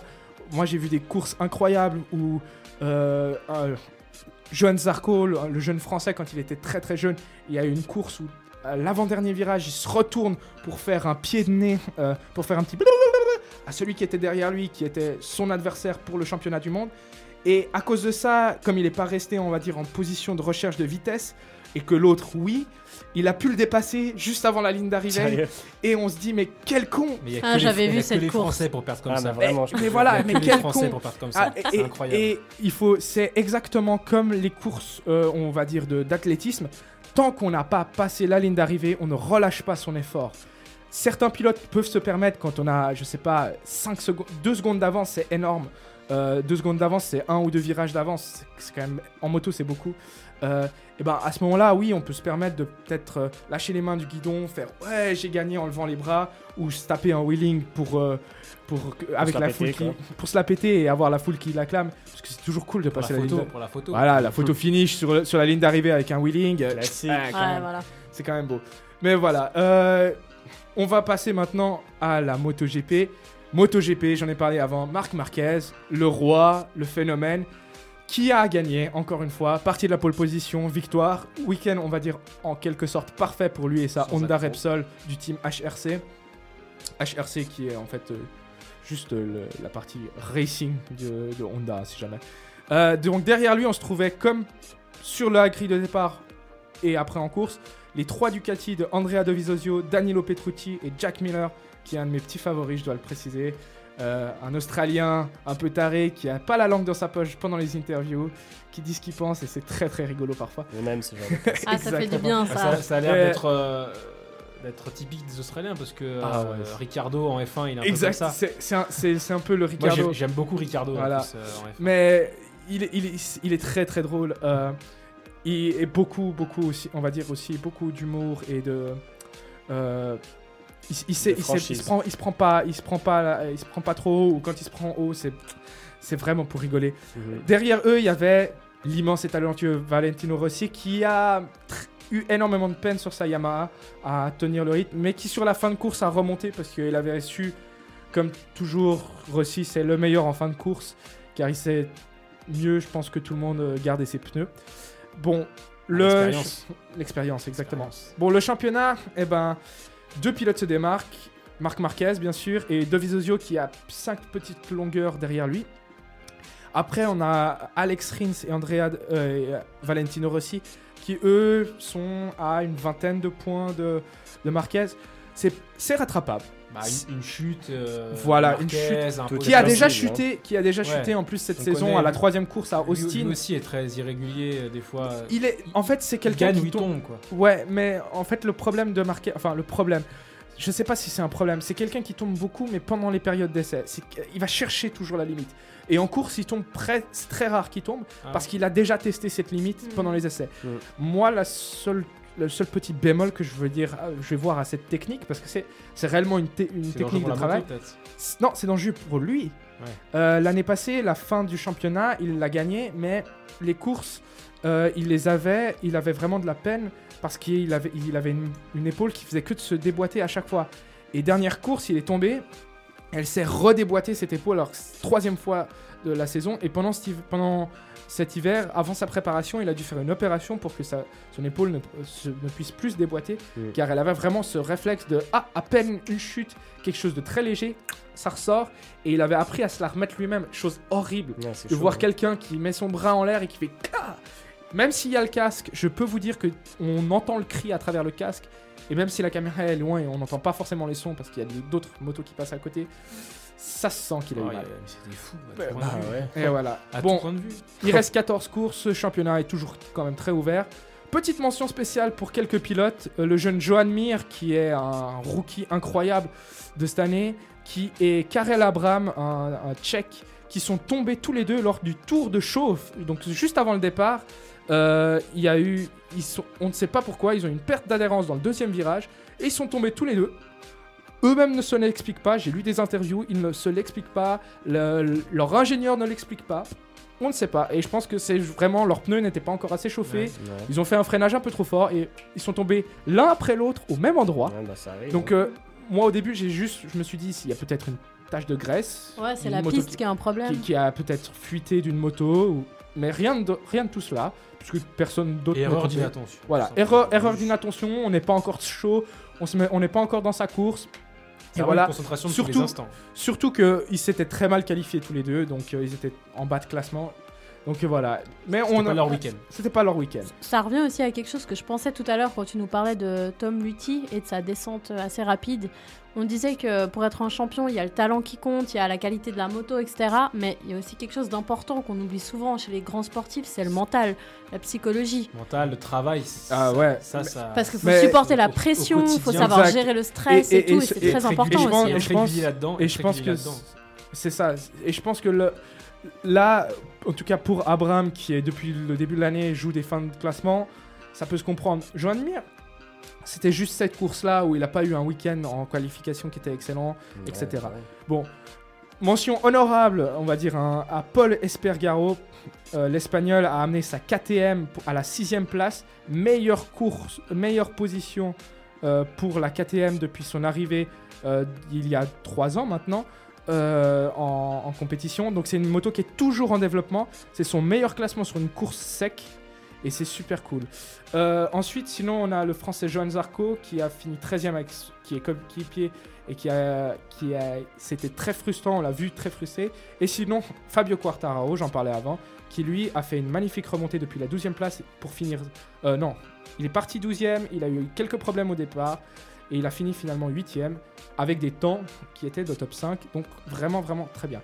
Donc c'est, peu, c'est tout pour euh, ce résumé de, du G P. J'espère que j'ai pu, vous avez pu entendre. Il y a des choses à dire. Il y a, il y a des choses à dire et j'espère que ouais, c'est passionnant. C'est clair. Voilà, j'espère que vous, ma passion a, a pu se transmettre, a, a, a pu se, s'entendre. En tout cas, euh, j'espère que ça vous a intéressé, ça, ça vous a titillé à regarder ces courses. Je sais pas qu'est-ce que vous en pensez. Ouais, bah ouais, ah, toutes ouais. les anecdotes ouais. que t'as citées là. Moi, je voilà. regarde, ça m'arrive un peu de regarder, de suivre un petit peu les résultats euh, des grands, ouais. des, de Rossi, Marquez, les Français, j'essaie de suivre un petit peu. Et moi, ouais. ça me rappelle euh, mon papa les dimanches à la maison qui regardait. Bah, justement, euh, moi, circuits. C'est une tradition avec mon papa. Voilà, on regarde je trouve ça, ça excellent. On regarde la moto ça. depuis que je suis tout petit avec lui et c'est tr... enfin. Moi, je, j'ai peut-être, je suis peut-être un peu plus fondu que lui maintenant à, à regarder des anecdotes, comment les développements des motos, ce genre de choses. Mais bon, quoi qu'il en soit, dans deux semaines, c'est la prochaine course au circuit de Mugello en Italie. Ce circuit, vous je vous en avais parlé, vous la, parlé la, à la dernière émission, une ligne droite de presque deux kilomètres. Où, en général, le, celui qui, surtout pour la catégorie Moto trois, celui qui, s'il y a des groupes parfois de seize pilotes qui se battent pour la première place, ça, et celui cool. qui est seizième, au f- s'il est très bon en freinage et qu'il a de la chance avec l'aspiration, peut se retrouver premier au freinage du premier virage, après cette ligne droite. C'est le show. C'est un, un des, pour moi, c'est un des plus beaux circuits euh, au niveau des dépassements. Pour ça. Euh, aussi après parce que moi m- mon équipe préférée, ma moto préférée c'est Ducati pour le MotoGP et on va pas se mentir, les c'est eux qui ont un, un, un meilleur euh, avantage vu ouais, qu'ils ouais. ont la meilleure vitesse de pointe et une accélération de bâtard, il faut le dire comme ça. euh, bah, si les, quoi qu'il en soit, si les, les révisions de dernière minute euh, me le permettent, j'irai peut-être jeter un coup d'œil. Ah, moi ouais, je serais bah, content pareil, d'avoir fini déjà mes examens à ce moment-là. Bah, ah, ce, fini. Ce J'aurais fini le trente et un, et oui. J'ai fini le trente et un mai. Exact. Oh. Ah, okay. Il m'en restera et voilà. un. Ça sera, et ça sera donc euh, le samedi deux juin. J'espère que, j'espère que ça vous a donné envie d'aller voir ceci. Les, les courses, surtout Moto trois, c'est très très cool à regarder. Il y a du fight. On est, si on prend à cœur un pilote, il peut, ça peut être, on peut passer par tous les états. Euh, il y a énormément de jeunes talents. Et tout ce que je peux vous dire, bah, c'est à, la, à, à dans deux semaines. À dans deux semaines. semaines. Pour, vous, pour le résumé de ça la prochaine plaisir. course. Bah oui. Voilà. Bon, bah, on a vu vraiment cette actu moto en long, en large, en travers. Ça fait plaisir, mais je voulais quand même finir avec une euh, pensée pour euh, une légende du sport qui nous a quittés euh, lundi. Évidemment, Niki Lauda, pilote autrichien de F un, décédé à l'âge de soixante-dix ans. Triple champion du monde, sa légende euh, tenait également euh, de son euh, effroyable accident en soixante-seize à Nürburgring, mmh. dont il avait réchappé miraculeusement, puis était revenu dans un temps record à la compétition. Enfin, c'était pour gagner, magnifique. Et aussi euh, très connu pour sa célèbre rivalité avec le Britannique James Hunt, le tout dépeint dans le magnifique film Rush. Je ne sais pas si vous l'avez vu. Oui. Je l'ai vu et ouais. c'est un bon film. Ouais, je suis d'accord, très bon film. Même ouais. très, après, très je pense qu'il y a toujours. Euh... Je pense que c'est comme pour les films biopics, il y a toujours des gens qui vont dire oh mais c'est pas comme la réalité. Oui, mais Moi mais... j'ai adoré parce Ça qu'il y a du suspense, il y a une histoire. Et elle est bien racontée. Oui, ouais, il est prenant ce film. L'histoire de fond, c'est la même chose. Enfin, ouais. c'est vraiment ce en tout cas, moi, c'est comme ça que j'ai connu le, perso de Niki Lauda, le personnage ouais. de Niki Lauda. Ouais. Et... Bon, après, euh, on, on préfère qui on veut entre le mode de, de vie de Jameson, Foot Lauda, mais ouais. en tout cas, là, on peut que saluer vraiment le, la pers- le, le parcours, personne ouais, qu'il est, le personne. parcours, et puis ce qu'il a légué, un combattant, hein. puisqu'il a légué au sport, finalement, ouais. cet esprit en, de... J- encore jusqu'à l'année passée, jusqu'à l'année passée, il était dans les paddocks de Formule un ouais. pour coacher les pilotes de Mercedes, euh, parce que pour lui, pour lui c'était le, important que les pilotes aient un coach juste mental, d'expérience, qui leur parle, voilà, là maintenant t'es en train de gagner, euh, t'es premier du championnat, il y a de la pression, mais il faut pas en avoir. Ouais. C'est toujours bien d'avoir, on va dire, un grand qui vient. Je pense que niveau expérience, il n'y avait pas mieux que lui. Mais... Ouais, ah ouais. ouais, puis il a tout vu, franchement, pour relativiser, il doit être là. Euh, pour, enfin, voilà, la préparation mentale, ça doit être super. Et, et, gra- et grâce à lui, enfin, ça a inspiré, je crois, les, l'équipe Renault qui a maintenant Alain Prost, je crois, comme coach. Aussi pour leurs pilotes, ils ont pris, ouais. le... ah, ils ont pris le même ouais, ouais, modèle, en, ouais. en référence à Niki Lauda ouais. qui faisait ça, donc c'est quand même incroyable ouais. quand mm-hmm. on pense. Et voilà, donc c'était pour ça, à l'heure, à l'heure de, de la culture de l'instant, on va dire, dans les, les sports d'aujourd'hui, ouais. euh, là on peut vraiment saluer une légende qui, de la F un et du sport qui aura traversé euh, le temps, euh, vraiment. C'est le, c'est le Pelé de la Formule un, d'une On certaine manière. Enfin, au niveau, au niveau réputation qu'il a, hein, c'est jamais. Ouais, je pense. Pour moi, c'est... Ouais. Oh, il y avait quand même Senna aussi. Hein. Il y avait Senna, oui, il y avait Senna, mais il y, y a eu beaucoup de beaux, d'énormes on va pas pilotes. Se mentir, on va pas se mentir, le, les, les accidents, les, toute l'histoire autour fait que c'est voilà, pas forcément, c'est pas seulement, c'est, ça. c'est presque moins son, ces trois championnats du monde remportés que ça quoi. C'est ça, c'est ça qui a le fait qu'il, c'est la ténacité, ouais, c'est le fait qu'il, qu'il soit tenace, qu'il soit revenu. C'est ça. Ouais, franchement, c'est ça. Ça paraît incroyable dans le film, il revient en, en courte saison et pourtant c'est vraiment arrivé. Et pour pour jouer des places devant, c'est ouais, ça, c'est ouais, pas ouais. un, un petit puis, challenger. Il n'était pas dans les choux niveau euh, classement à ce moment-là. Enfin, ouais. C'était incroyable quoi. Donc voilà. Euh, Petit hommage à notre, à notre euh, humble niveau, à cette légende qui est Niki Lauda. Mm. Voilà, donc sur ce, on va se passer une euh, musique de XXXTentacion et on revient juste après avec, promis, des sujets plus réjouissants que euh, des, des hommages à, à des légendes qui nous quittent. Et en l'occurrence, un nouvel opus de C'est arrivé loin de chez vous avec Cindy. A tout de suite. Fréquence banane.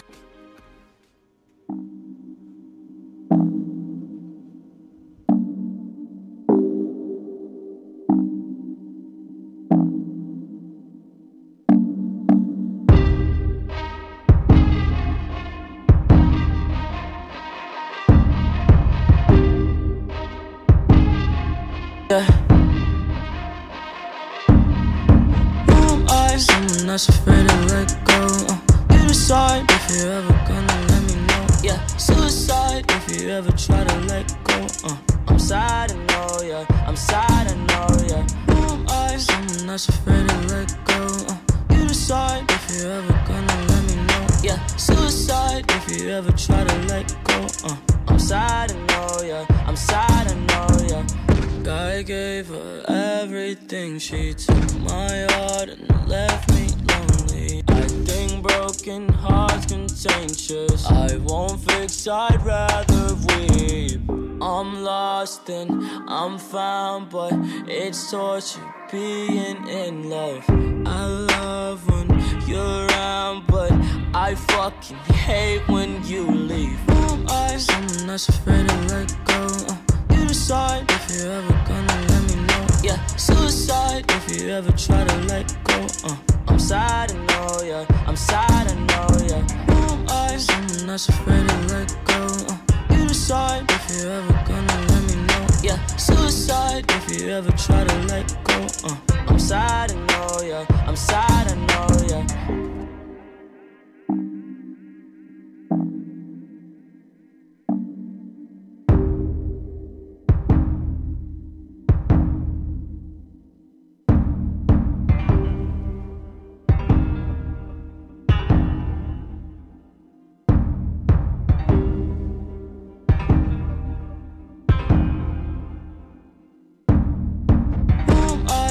That's afraid to let go. Uh, you decide if you're ever gonna let me know. Yeah, suicide if you ever try to let go. Uh, I'm sad, I know, yeah. I'm sad, I know, yeah.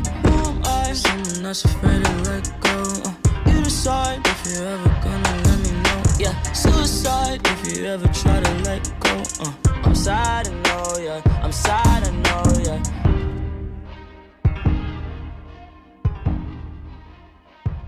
Et nous revoilà pour Stranger Sports. Les vacances approchent et vous ne savez pas où partir. Vous aimez le sport et découvrir de nouveaux horizons. Alors ne cherchez plus et suivez Cindy dans cette arrivée loin de chez vous et laissez-vous porter par le plus beau des guides, le sport. Cindy, après cette promo, c'est au moins le monde entier qui t'écoute. Alors à toi de jouer. Oui, alors aujourd'hui nous allons parler de Boomerang. Scooby-Doo, la panthère rose. Tous nos héros préférés sont sur Boomerang, la chaîne des stars du dessin animé. Non. Je sens des bombes et des bandes agiter mon cœur blessé. L'amour comme un boomerang me revient des jours passés. À s'aimer comme des dingues, comme de fous alliés.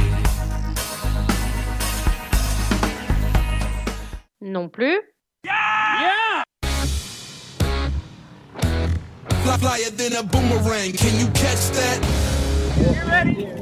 Ah, là on y est. Alors je vais d'abord vous raconter son histoire, puis nous verrons où l'on peut s'en procurer, sa fabrication, et nous aurons plein d'infos complémentaires intéressantes, ainsi que des extraits d'une interview du champion Olivier Tchelma. Vous êtes prêts ? C'est parti. Prêt, allons-y. Plus que jamais. Cool. Alors le boomerang représente les aborigènes qui l'ont utilisé depuis qu'ils ont prospéré sur le continent australien. L'objet joue un rôle clé dans la mythologie aborigène, connu en tant que, connu pardon, en tant que The Dreaming. Le mythe rapporte que les collines, vallées et rivières du paysage ont été façonnées par le lancer du boomerang lors de la chasse. On trouve des preuves de l'utilisation du boomerang en Australie grâce à des peintures rupestres vieilles de vingt mille ans. Et bien que nous associons son origine à l'Australie, surtout parce que les commerçants de ce pays ont su le mettre en avant, il y a des preuves historiques d'utilisation du boomerang aussi en Inde, aux U S A, en Égypte et en Europe durant l'âge de pierre. Mais l'objet s'est développé comme puissant symbole international de l'Australie. D'où vient son nom ? Est-ce que vous avez une idée ?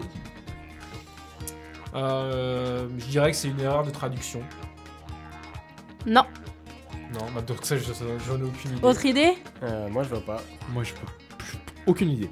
Dis-nous tout. Ou alors, c'est l'étymologie, boule, lance, rang, revient. Ah, tu te rapproches, là. Ah. L'origine, alors, l'origine est disputée, mais il semblerait que le mot boomerang soit une adaptation du mot womurang, utilisé dans un vieux dialecte aborigène. Leur taille peut varier de dix centimètres à un mètre quatre-vingts.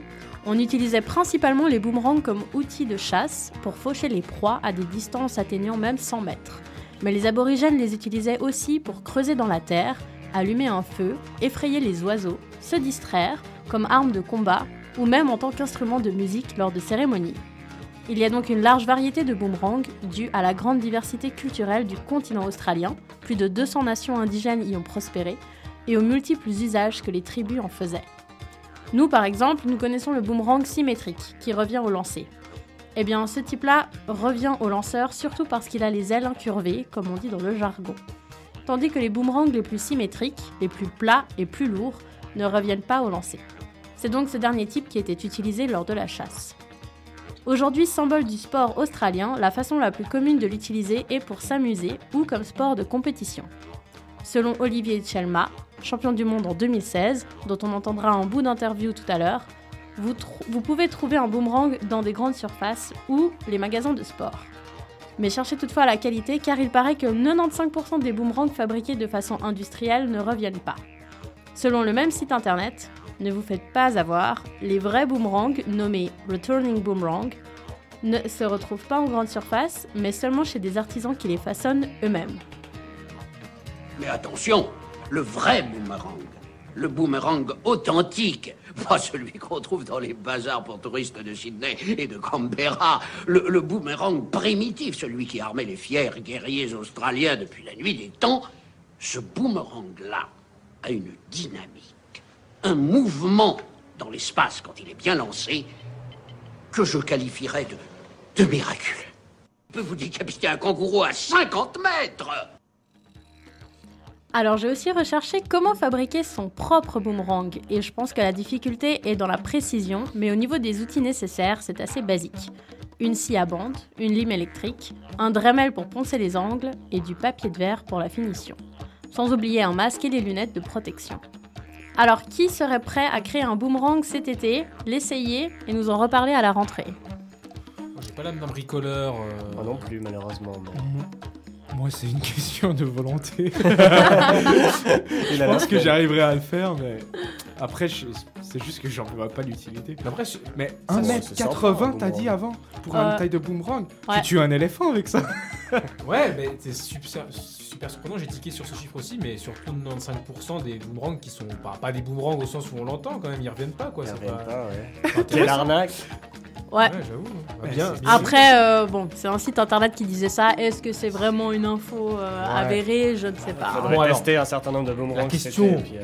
se pose évidemment euh, tous les Français, tous les Suisses, tous les francophones qui nous écoutent, à quel moment ça devient un sport là? Ah, ah bah on va, on va en parler un ah, peu plus là. Allons-y. Ça va Allez. se spécialiser un peu là. Surtout avec l'interview euh, du champion. On va voir tout ça. Ok, alors, euh, où j'en étais? Je suis perdue du coup. Euh, ok, c'est bon. Alors, ensuite, j'ai écouté l'interview justement. Leçon de boomerang avec Olivier Chelma, le champion cité tout à l'heure. On y apprend des choses que désormais vous connaissez et d'autres que vous ne savez peut-être pas. Alors, petite question. Où et de quand date le plus vieux boomerang retrouvé? Est-ce que vous avez une idée? euh, Je pense que c'est, bah, je pense que c'est un petit piège, il ne doit pas venir d'Australie parce que ouais, qu'il y pareil, avait, il y avait pareil, des traces je le sens aussi. À l'âge de pierre euh, en Amérique du Nord. Bien vu. Bah, je dirais du coup, moi, Amérique du Nord, ouais, euh, d'attrait euh, de euh, mille avant. Même plus vieux, je pense. Moins trois mille, moins six mille. Ah, vous pouvez y aller encore, hein. Okay, encore plus moins vieux. douze mille. Moins vingt-trois mille ans. Ah ouais, oh putain.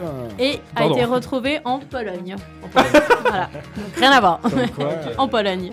Cela dit, on en a aussi retrouvé dans une tombe de Toutankhamon, ainsi qu'aux États-Unis. Mais ce sont les aborigènes qui ont conservé cette tradition le plus longtemps dans leur tribu. Donc il y a eu des boomerangs sur de nombreux territoires. Mais en Europe, nous attribuons son origine à l'Australie, car c'est de là que nous a été rapporté le premier boomerang par le capitaine Cook. Durant cette interview, on apprend que le plus souvent, les boomerangs sont faits de bois d'acacia et d'eucalyptus. Mais aujourd'hui, on les fabrique dans de mu- multiples matériaux, en mousse par exemple. J'ai vu d'ailleurs lors de l'interview euh, Olivier Chelma qui avait un boomerang en mousse.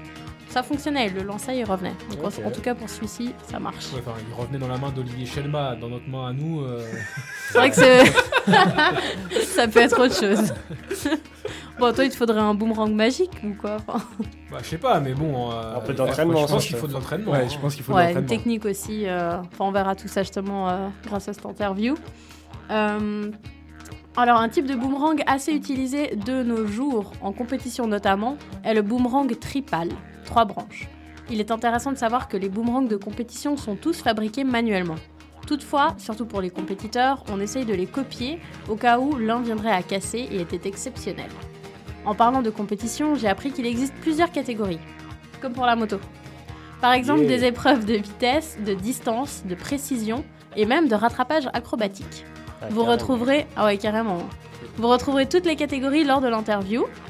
On va l'entendre dans quelques secondes. De manière générale, le boomerang doit aller à une portée minimum de vingt mètres, sachant qu'il est possible d'aller jusqu'à cinquante mètres dans certains types d'épreuves. Pour les épreuves de précision, il y a des cercles concentriques de deux, quatre, six, huit et dix mètres pour valider la précision de retour.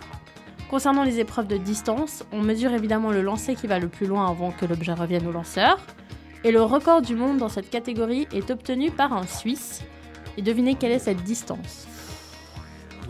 Là, de nouveau, je pense non. que c'est énorme. Euh, ouais. Moi, je dirais, allez, quatre-vingts mètres. Ouais, plus, non, moi, je pense bon, que plus, c'est ouais, euh, deux cent cinquante mètres. Euh, presque, deux cent trente-huit mètres. Oh, wow. Bravo. Ah ouais. Mais c'est assez monstrueux dans l'œil. En tout cas, la vitesse... Ah, il en faut euh... un terrain dégagé, là. Ouais, c'est vrai. Ouais, exactement. Et pour les épreuves de vitesse, justement, les compétiteurs doivent effectuer cinq lancers le plus vite possible. Les boomerangs partent à plus de cent kilomètres heure et reviennent à plus de quarante kilomètres heure dans la main de rattrapage, ce qui oblige le lanceur à porter un gant. Il faut savoir qu'on peut diminuer la vitesse du boomerang sur la fin, selon sa construction. S'il y a des trous, cela diminuera sa vitesse d'arrivée. Dans ce type d'épreuve, les professionnels ont leur boomerang qui ralentit sur les deux derniers mètres, ce qui leur permet de mieux le rattraper pour le relancer au plus vite. Et par rapport à l'épreuve acrobatique, on peut rattraper le boomerang avec les pieds, par exemple. Il y a différents rattrapages codifiés, dans un ordre précis. Avec les dents aussi. Essaye, on va. C'est l'arrivée à cent kilomètres heure, on va voir ce qui se passe. Mais... D'essayer. Alors, bon, je vous propose d'écouter une partie de l'interview d'Olivier Chelma. On verra si euh, il zozote ou pas, s'il a fait euh, cette acrobatie. Alors, voici un extrait. À la compétition, parce que je ne sais pas si je dis, vous êtes prof d'éducation physique. Euh, donc c'est un sport, mais pas professionnel, c'est-à-dire qu'on n'en vit non. pas. Non. Ça veut dire qu'il faut trouver un petit peu de temps, ce que vous avez oui. réussi à faire. Euh, vous êtes champion d'Europe, donc ça c'était en deux mille quinze, champion du monde à, en deux mille seize. Alors vous avez dit en Aussie Round, c'est ça? Aussie, c'est Australie, hein, une abréviation, oui. semble-t-il. Ce sont six épreuves, mais de malades.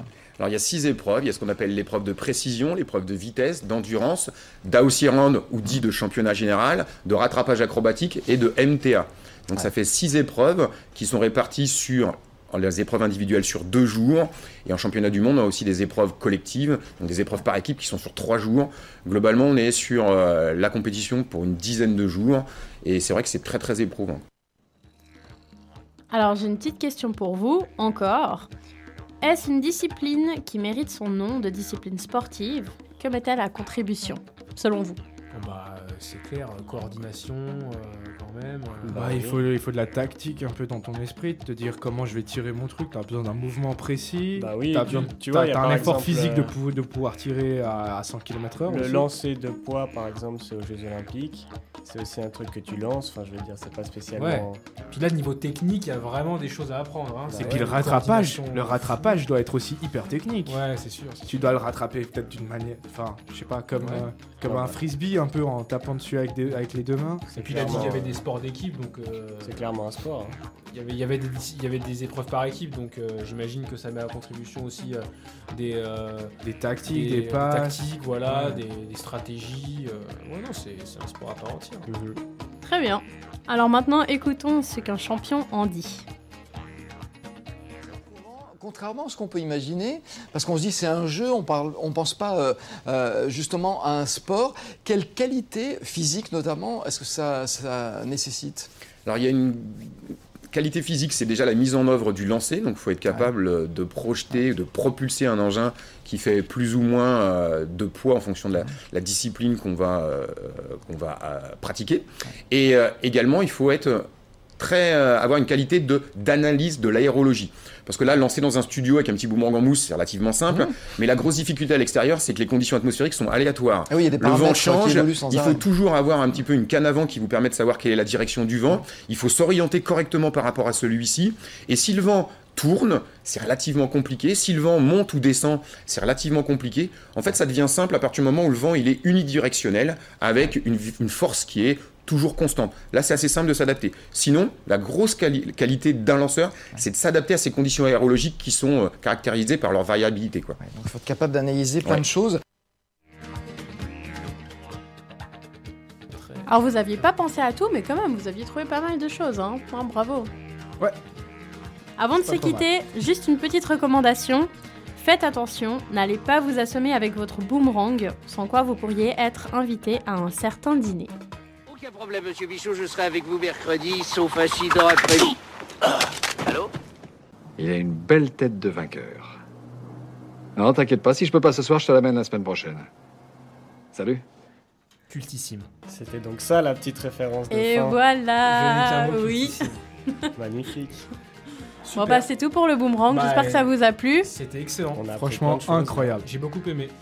J'ai ça aurait aimé. pu être un, un de ces sports que, un peu bizarre et incongru que Hugo pourrait nous, ah, aurait pu nous parler. Cindy a très bien pris la relève. Ah merci. C'est... Ah au cas où ça vous intéresse, ils tu en vendent voles... chez Decathlon. Hein. Petite pub pour Decathlon. Ouais. Cet été si vous voulez vous amuser dans les parcs. Si ils reviennent pas, ça sert à rien. Euh, faut tester. Faut tester. J'ai pas testé encore, faut tester. C'est le risque. Hein. Il faut, faut vivre dangereusement. On verra. Voilà c'est ça, peut-être le cinq pour cent. Avec les dents. C'est ce qu'on retient. On sera testé. Ah celui en mousse, c'est bon, tu peux t'amuser là.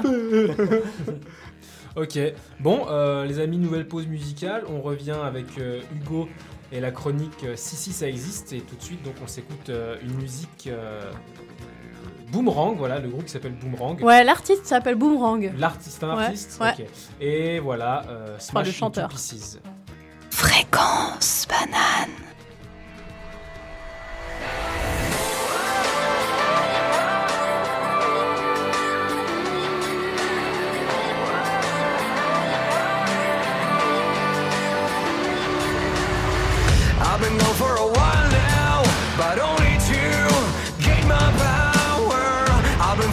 Demons, and I'm back upon my feet. The harder you fall down, the stronger you come back later.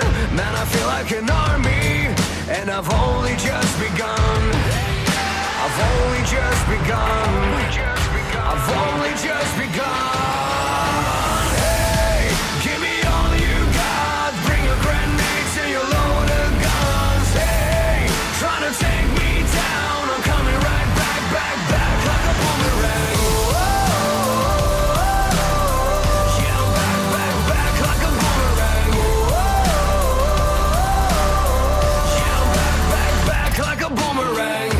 Trying to change me, but what's the point if I'm not me?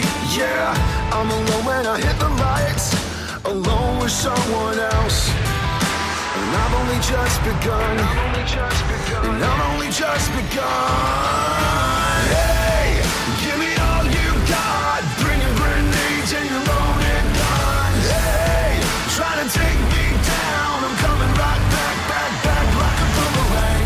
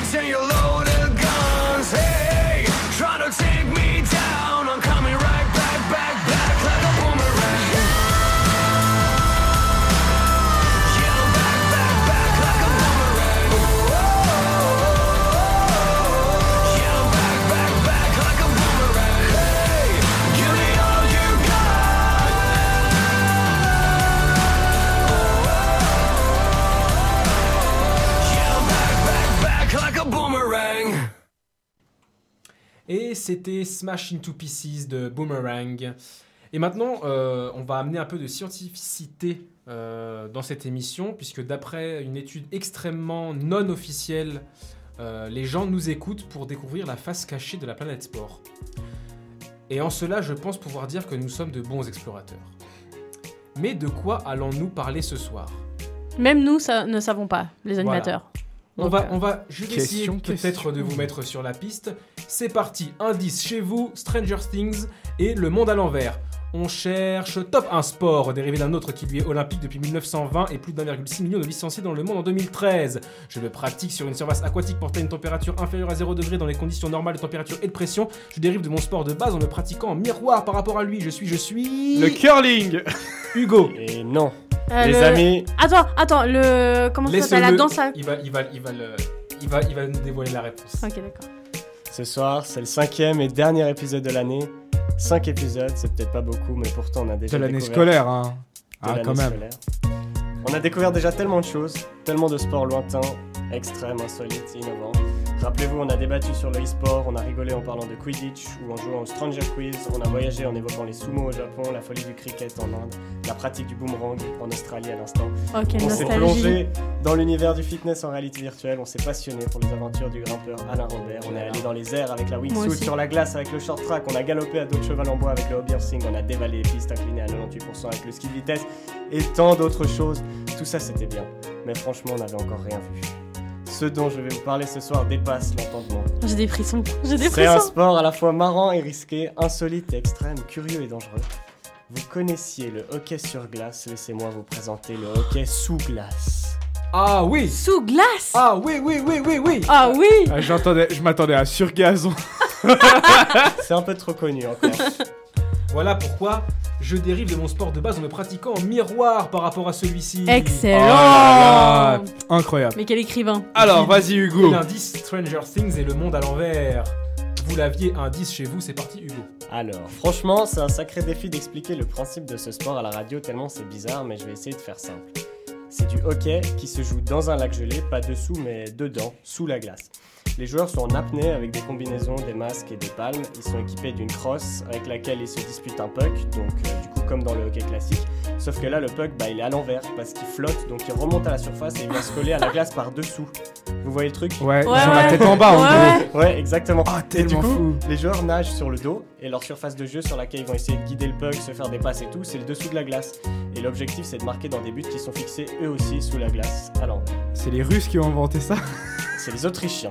Eh ben, justement, c'est un, c'est un délire de, de fou qui a été inventé il y a quinze ans par Christian Redl, un plongeur autrichien du coup, qui voulait, selon ses propres termes, reprendre les sensations du hockey afin d'en faire un sport extrême pour les plongeurs.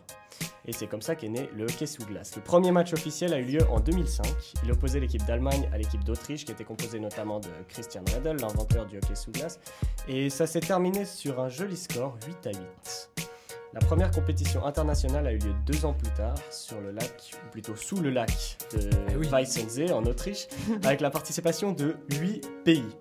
Le plus dur, d'après le créateur du sport lui-même, ça a été de trouver des joueurs pour cette compétition, parce qu'évidemment, ah oui. on ne peut pas prendre des joueurs de hockey euh, ordinaires. Hein. Il faut des plongeurs professionnels et surtout des plongeurs qui maîtrisent l'apnée, parce que les joueurs ne sont pas équipés de réservoirs d'oxygène quand ils sont sous la glace, donc ils doivent euh, suspendre leur respiration.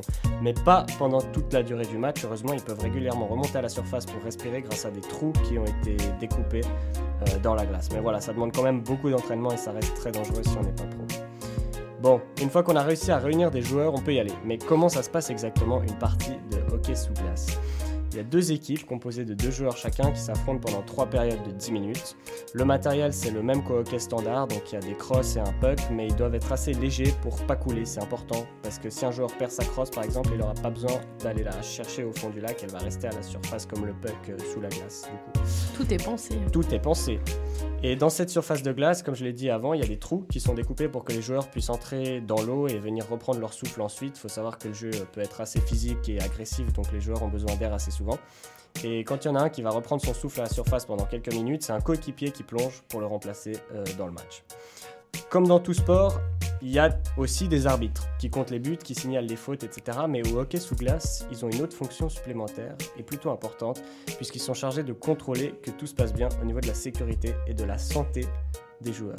Contrairement à eux, d'ailleurs, ils sont équipés avec des bonbonnes d'oxygène, donc ils peuvent rester euh, sous l'eau euh, pendant tout le long du match et intervenir en cas d'urgence. Il peut y avoir des urgences parce que c'est quand même un sport extrême dans des conditions extrêmes. La partie se déroule dans une eau à deux degrés environ et la température de l'air, elle est à moins cinq, donc euh, c'est plutôt glacial.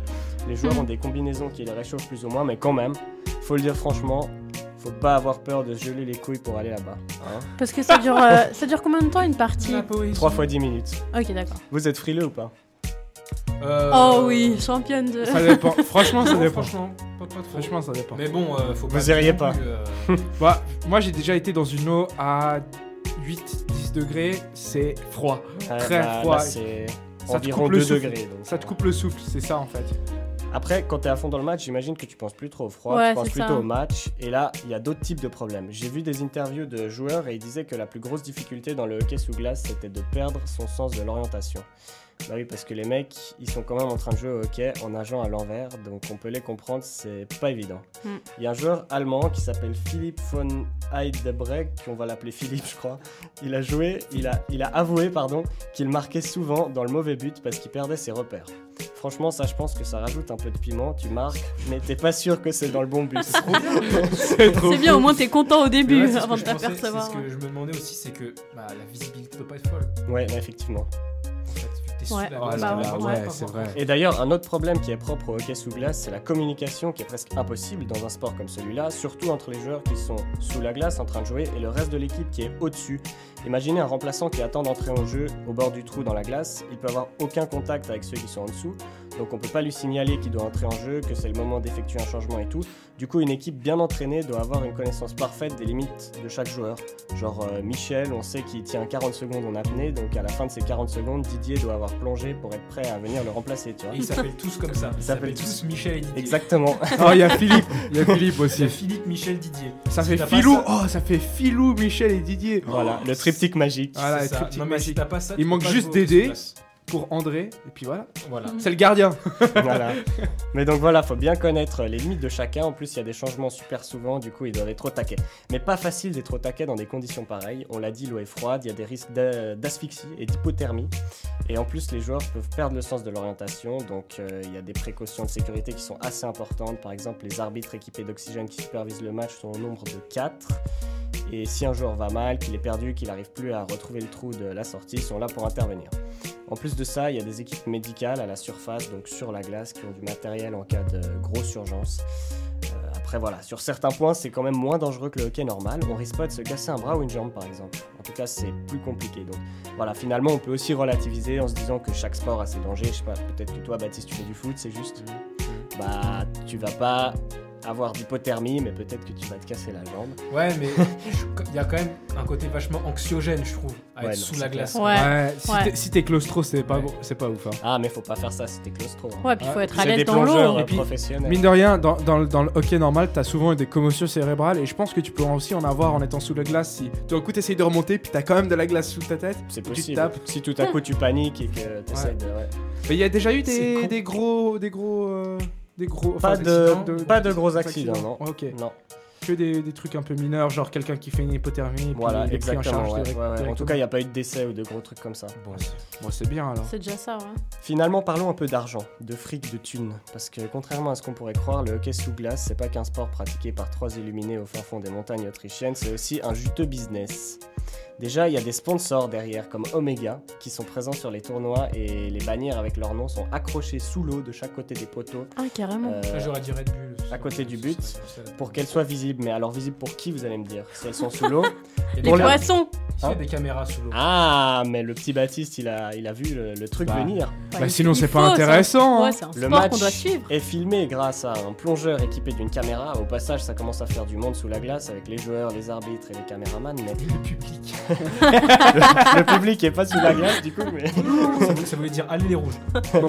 Mais ça permet voilà de retransmettre la rencontre en direct sur un écran à la surface de la glace et donc ça attire forcément des spectateurs mais à la surface de la glace, pas dessous. Hein. Et du coup il y a tellement de monde sur le lac que la glace se brise et que tout le monde est dans l'eau. Et ah le match bah... est fini. Tu vas voir, tu vas voir. Tu crois pas si bien dire.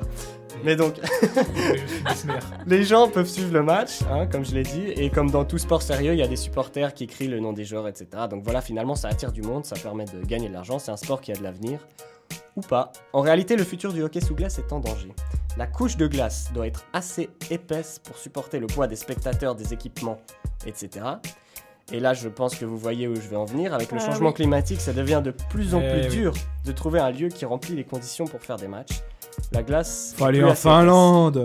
Ouais, mais à la base, ça vient d'Autriche. Et justement, ils ont dû annuler le traditionnel tournoi en Autriche euh, cette année. L'événement n'a pas pu se tenir.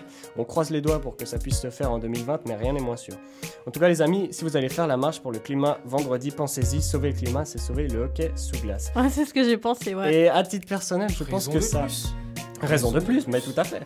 À titre personnel, je pense que ça mérite clairement d'être sauvé. C'est un sport de ouf, j'ai eu un plaisir immense à faire cette chronique et je me réjouis d'entendre vos avis sur cette activité to- totalement what the fuck ou plutôt what the puck. Oh. Oh. Attends, attends, attends. On aime. Laisse, laisse-moi juste dire quelque chose, c'est...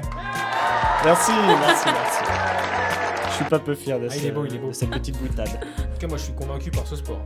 C'est, c'est génial. Ah ouais, génial. Moi aussi, franchement, ouais. j'ai envie, déjà voir. Entendu j'ai envie parler, de voir. Jamais, c'est, jamais. C'est comme la semaine passée, le, le football bourré, qu'on ouais, parlait dans ah le puits. J'ai, pas, j'ai toujours pas vu une vidéo, mais ça, c'est aussi quelque chose à voir, je pense. Ah ouais, mais ça c'est, c'est sûr, c'est sûr. Ça doit être, ça doit être, ça doit être vraiment incroyable. Mais après l'émission, je peux vous montrer la vidéo et je conseille aussi à tous ceux qui nous écoutent d'aller, d'aller voir. Tapez hockey sous glace.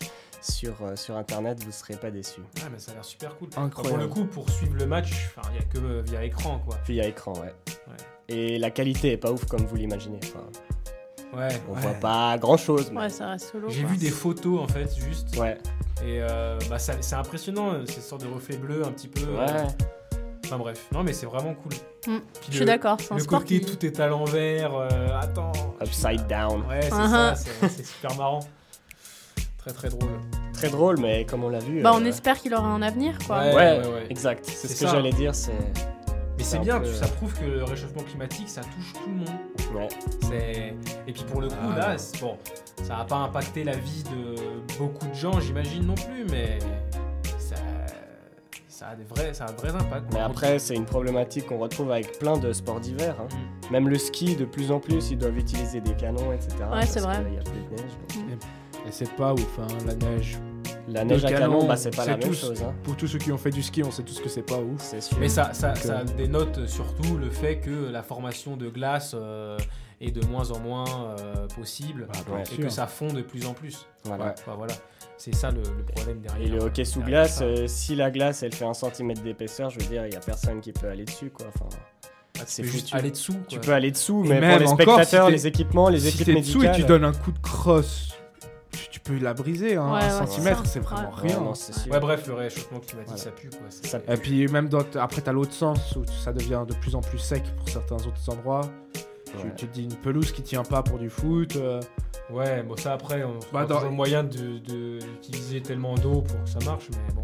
Mais c'est pas, mais justement, c'est pas écologique non plus. Ouais, ouais c'est, c'est ça, c'est ce que je pensais. Du coup, c'est ouais. Oui, ouais, le cercle est vicieux, évidemment. Voilà, hein, les, les, les, les stades à Dubaï ou ce genre d'endroit. Bah clairement, ouais. euh, la Coupe du Monde au Qatar. Euh, ouais. D'ailleurs, je viens de voir une alerte, euh, si vous ne le savez pas, euh, la FIFA a abandonné l'idée d'une Coupe du Monde à quarante-huit équipes en deux mille vingt-deux. Ok, bah c'est déjà ça. Je balance ça euh, comme ça. Très bien. J'ai cru que t'allais nous dire qu'ils avaient abandonné l'idée du Qatar. Eh bah, c'est un peu tard quand même. Ouais, c'est un peu tard. Bon, tu sais, ils, ils peuvent toujours trouver une solution de repli. Hein. Ils ont bien, ils ont bien changé le lieu de la CAN, euh, un, même pas un an avant ouais, la, la compétition. Hein. Bah, c'est comme les, tout, tout ce qui est aussi compétition euh, moteur. Euh, ils font dans ce genre de pays, ils font le soir. Et c'est assez bizarre d'avoir des courses le soir où il y a énormément, c'est tout, la piste elle est illuminée de partout. Mmh. Tu te dis mais quelle débauche d'argent et puis d'énergie. Bah, voilà, bah au Qatar là, ça va être l'hiver la Coupe du Monde. Ouais, ça va faire bizarre ça aussi. Hein. C'est mmh. très très bizarre.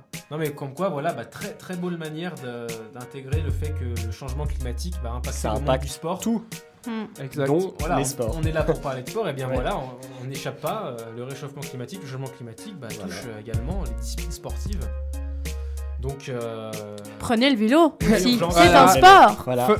Agissons, agissons, agissons, prenez le agissons. Voilà. Et agissons. mettons pression auprès des personnes qui, qui, qui polluent le plus, à mon avis. Et c'est vraiment ça le rôle de Fréquence Banane, vraiment. De, vraiment, vraiment. De dénoncer, de sensibiliser, exactement. On, on dénonce a... ceux c'est... qui viennent en voiture. Eh, hey, on est des étudiants.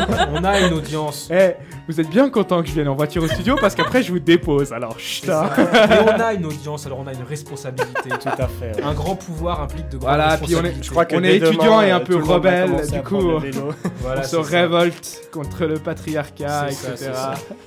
En tout cas, ça part un peu en couille. Et les capitalistes. On va revenir euh, sur, sport. Euh, sur nos prérogatives. Hein. En tout cas, sacrée trouvaille hein, que le hockey sous glace, hein, Hugo, un sport de malade encore une fois.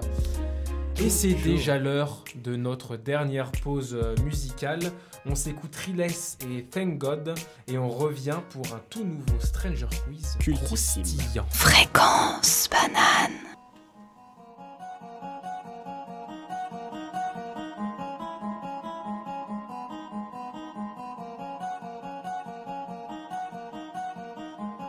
Thank God I can breathe, I can be what they can buy.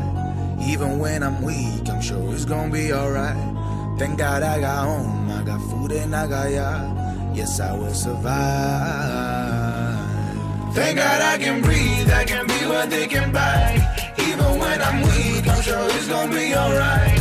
Thank God I got home, I got food and I got ya. Yes, I will survive. There will be highs and lows. Thank God I'm rimming okay, y'all cannot prove. Damn how, how glasses drive me insane and I'm amazed. When I think about how lucky I am to wake up in a country full of bombings, killings. Out of them I got no fucking problems. Glad you never tried to pull me down. Oh, too many times I did you wrong. Digging in my enemy, then I found the enemies of the fucking niggas way too strong. And I gave the diamonds in my mind too long. No, they don't believe me cause I look too young. Can every time I see the beauty be the dick coming too quickly cause I'm always looking for what's wrong. Thank God I can breathe, I can be what they can buy. Even when I'm weak, I'm sure it's gonna be alright. Thank God I got home, I got food and I got ya. Yes, I will survive. Thank God I can breathe, I can be what they can buy. Even when I'm weak, I'm sure it's gonna be alright. Thank God I got home, I got food and I got ya. Yes, I will survive. Survive, survive, survive.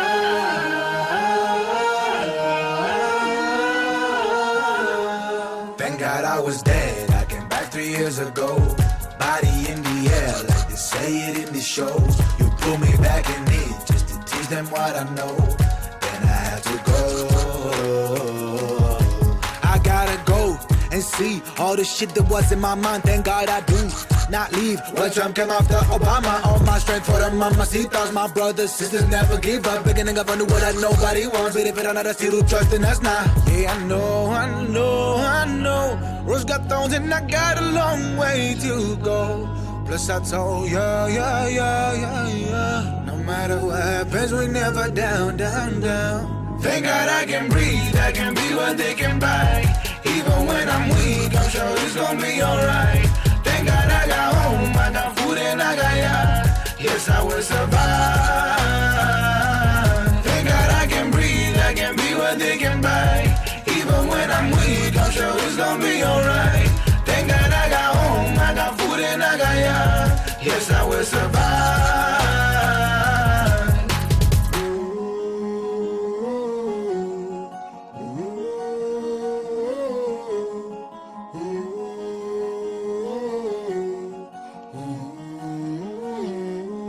Thank God I can breathe, I can be what they can buy. Even when I'm weak, I'm sure it's gonna be alright. Thank God I got home, I got food and I got ya. Yes, I will survive. Merci d'être toujours avec nous pour ce season final de Stranger Sports. Nous aussi, on a nos season finales, hein, comme, euh, comme Game of Thrones. C'est encore plus émouvant que la fin de Game of Thrones. Il y a moins de gens pour suivre, mais on est là quand même. On a le mérite d'être là. Ah, on a quand même nos fidèles admirateurs, hein, ben, toujours là, hein, qu'on remercie. Bien sûr, évidemment. On, ils se reconnaîtront. euh, et maintenant, ladies and gentlemen, sous vos yeux ébahis, les esprits les plus fins de leur génération vont s'affronter pour le titre convoité de grand vainqueur du Stranger Quiz. Et ce Royal Rumble de la connaissance sera disputé, hein, puisque ce ne seront pas, non pas un, non pas deux, mais trois concurrents qui batailleront pour le titre de champion. Euh, il y a donc euh, là euh, Cindy. Et oui, toujours. Toujours motivée. Prête. Antoine. Wouh qui a la rage de vaincre, hein, on le connaît. toujours, toujours. Il semble absolument déterminé. Ouais, j'ai perdu deux fois, alors attends. Et Hugo. Moi, j'aimerais terminer euh, cette, euh, cette année en gagnant le Stranger Quiz. En gagnant. C'est mon objectif de vie. Et on rappelle vie. que la dernière fois, ça s'est fini par un match nul entre les seuls Hugo et Antoine. Oui. Oui. Mais j'étais pas là aussi. Et hein. tu n'étais pas là, tu J'ai avais gagné la dernière fois. On avait une concurrente oui. sérieuse qui manquait. Tu avais gagné la fois d'avant, donc là, euh, les compteurs sont remis à zéro. Chacun a sa chance et ça va être magnifique. La règle un, bon, vous commencez à connaître. Euh, un petit ding-dong euh, pour, euh, pour dire que vous voulez répondre. Je donnerai la parole. Des points en fonction de si vous parlez en premier, en deuxième, en, en troisième. troisième. Voilà, euh, et on va pouvoir y aller. Euh, est-ce que vous êtes prêts ? Oui !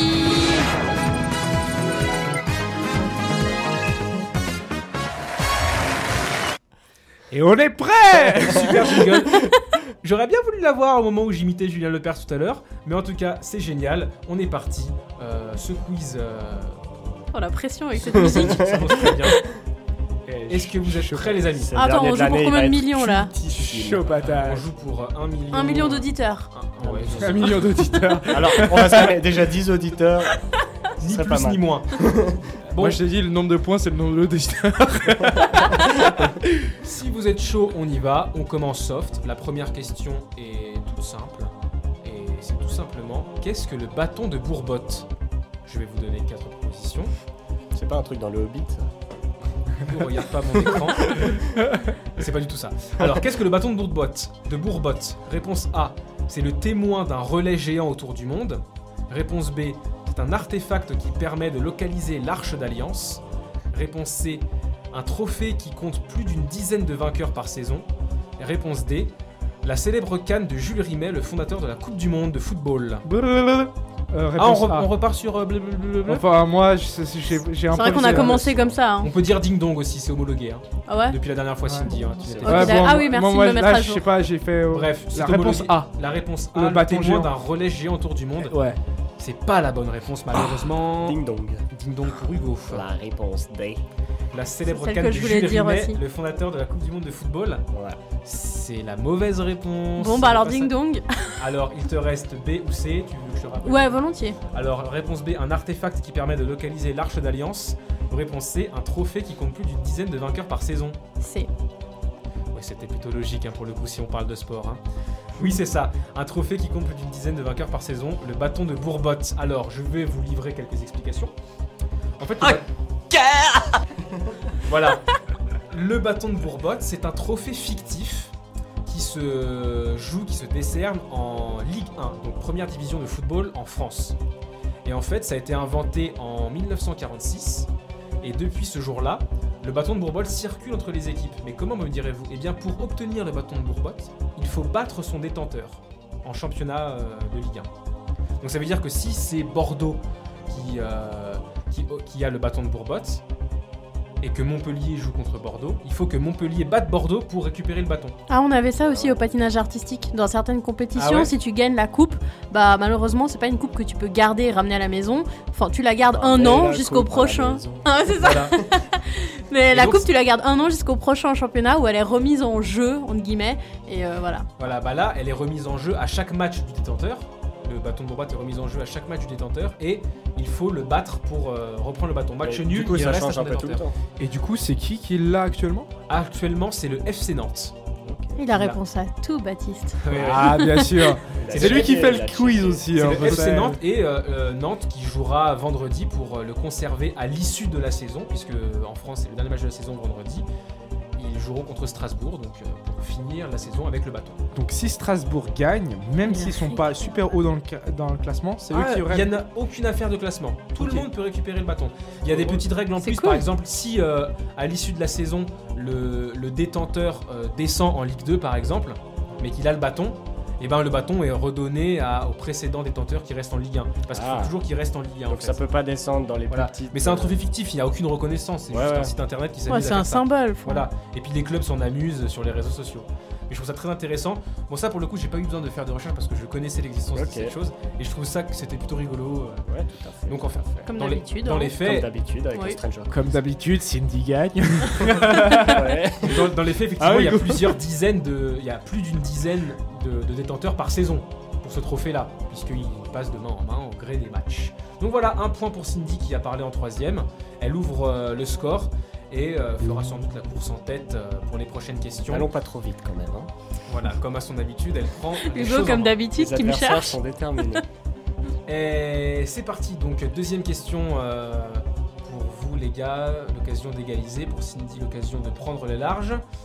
Euh, deuxième question. Comme vous le savez, le sport se pratique partout et dans toutes les conditions, pour un peu qu'on soit passionné. Mais pour ce coup-là, les passionnés et les passionnés et anciens joueurs de rugby ont fait très fort. Saurez-vous me dire où ils ont bien pu disputer un match dans un but caritatif? Réponse A, à plus de six mille mètres d'altitude près de l'Everest. Réponse B, au beau milieu de la vallée de la mort aux États-Unis. Réponse C, à bord d'un vol zéro G.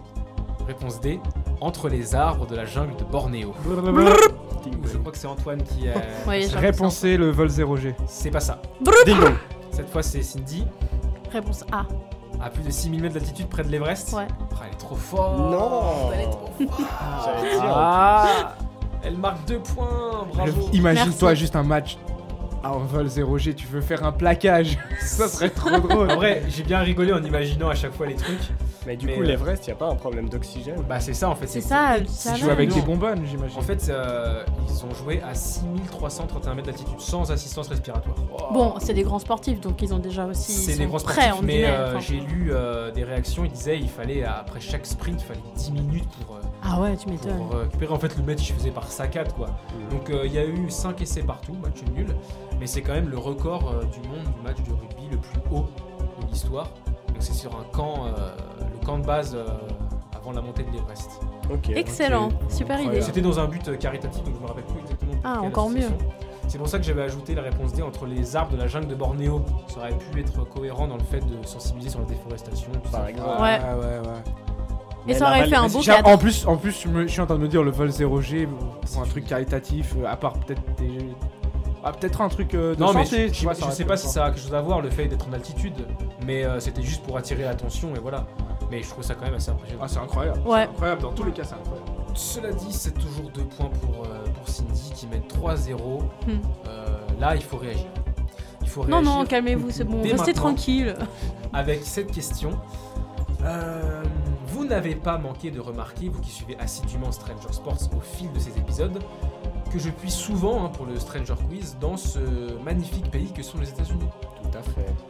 Eh bien, je ne fais pas exception aujourd'hui puisqu'on va parler de quelque chose de très endémique aux States, hein, si je puis dire, le cheerleading. Tu sais ce que c'est ? Ah oui. oui. Hein ? Attends, je suis pas sûr. Vous Est-ce que tu bah, peux... ces équipes de pom pom girls.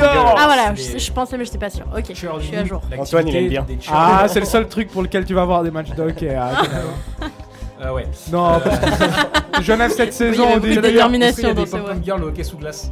Alors pas encore. Mais non, tu peux que, postuler en toi, je pense. Parce que ça va être, euh, enfin, H C cette, cette saison, c'était à un moment, tu, tu, si tu allais voir un match, c'était réellement pour les pom pom girls ou voir l'équipe perdre. Hein, donc, ouais, ouais. Voilà, voilà, je dis ça, petite pique. Je dis ça, je dis rien. Ils ont fait une très belle fin de saison. C'est bon ? Oui. Le coup de gueule est passé ? Oui. C'est donc reparti. Vous connaissez tous donc ces équipes de pom-pom girl en marge des matchs de basket, de foot, de baseball, de hockey, et cetera. Euh, et bien c'est tellement populaire aux, aux U S qu'on peut en faire des cursus universitaires, au même titre euh, qu'être dans l'équipe de foot de l'université, ben voilà. Et euh, si on est très doué évidemment. Et il y a aussi des sections masculines. Ah bon ? Il n'y a pas ah, que tu vois, toi, tu peux postuler. Il y a des sections masculines. Tellement bien. Et c'est, c'est de ces sections-là qu'on va parler, parce que ces sections masculines ont compté dans leur rang des personnalités célèbres, mais une seule des suivantes. Laquelle ? Ah. Réponse A, Dwayne The Rock Johnson. Réponse B, Neil Armstrong. Réponse C, Robert Downey junior Réponse D, ça serait beau, ça. George W. Bush. Blablabla. The Rock. The Rock, non. Ding dong. Ah, ça, j'aurais trop vu faire ça. Attention. Pour moi, c'est la réponse C. Robert, Robert Downey junior Ouais. Ah, il, il pourrait faire ça. Hein. Il pourrait, je verrais assez hein, bien, ouais. Hein, ouais. ouais. Ah, mais The Rock aussi, J'irais il a fait à du catch avant. Ouais, c'est vrai qu'il il est, a fait du catch. Il est dans le spectacle. Ouais, tu vois. Bah, c'est ni Dwayne Johnson, ni Robert Downey junior Bon, ça bah, ding dong. Euh, attends, tu peux répéter juste s'il te plaît. Il reste Neil Armstrong. Ouais. Et George W. Bush. En même temps, elle, elle parle toujours en dernier. Ouais, c'est pas vrai, la deuxième question, j'ai répondu en premier ou en deuxième. Non, la deuxième question, je voulais répondre en premier, ouais. mais Antoine était plus rapide, j'ai, j'ai eu la deuxième place. Point, bon, euh, alors attends, parce que j'avais envie de dire... Euh, ah, bon, allez, je prends un risque. Euh, je vais dire... Euh... Ah, je crois que c'est pas ça. deux, Bush. un, c'est Bush. Wow. Yes, ça paye le risque. Alors déjà, il avait pas beaucoup de crédibilité. C'est voilà. ça, je me suis dit. Là, il va pas monter euh, dans notre... Moi, je suis il a été capitaine de la section masculine de... Charlie Ding de Yale. Mais il aurait dû continuer là-dedans, il était bon. De Yale. Voilà. Et il n'est pas le seul président des États-Unis à avoir pratiqué cette activité. Là, tu vas nous dire que Trump, il l'a fait aussi. Non, non, ah, non pas Trump. Trop beau. Obama. Non, Franklin Delano Roosevelt, Dwight D. Eisenhower et Ronald Reagan. Ah ben, oh, puis furent ouais. aussi cheerleaders pendant leurs études. Ah, Eisenhower, en plus, c'était un général. Ouais, ouais, T'imagines, ouais, ouais. tu fais l'armée, puis il y a un mec qui te reconnaît. Non, mais tu t'as plus de j'imagine que c'est pas du tout sujet à, à moquerie aux États-Unis. Ouais, je pense que c'est ah, bah ça, ouais, si c'est non, comme non. pour les filles, c'est très reconnu non, et respecté. Non, c'est, très, hein. c'est très reconnu. Parce que la perf, et c'est très physique. La perf hein. gymnastique, gymnastique ouais. euh, très. Et puis ils font les pyramides humaines, des trucs comme ça. Ouais, je crois, ouais, euh, non, mais c'est quand même des trucs. Non, mais c'est juste, fait... c'est juste. Moi, j'ai l'image de, de, de, de quelqu'un sur, sur, ouais, avec un tutu et deux pompons qui fait ah, ouais, donnez-moi voilà. ah, donnez-moi c'est. C'est ça, c'est ça. C'est juste ça. C'est cette image-là que j'ai et qui, à mon avis, n'est pas la réalité. Bon, voilà, imagine une bouche euh, en faisant ça. Voilà. Euh, donc c'est quatre zéro pour Cindy qui vous marche dessus. Je peux pas dire. Mais non de bleu.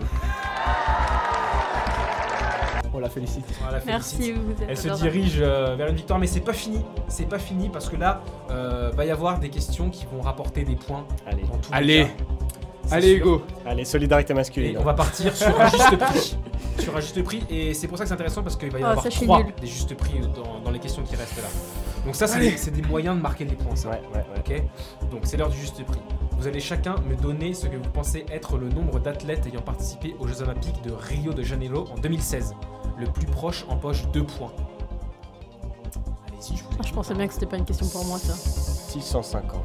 six cent cinquante athlètes. Par athlète, tout pays confondu, tout euh, sexe euh, confondu. Hein. mille cinq cents. Je, mille deux cents. Je précise, hein. mille cinq cents. mille cinq cents. mille deux cents. mille deux cents. mille deux cents. Et toi ? six cent cinquante. Mais il a déjà dit six cents lui. T'as cru en oublier. Je valide mille huit cents pour toi. Allez. Je valide mille deux cents. mille deux cents pour toi. Et mille cinq.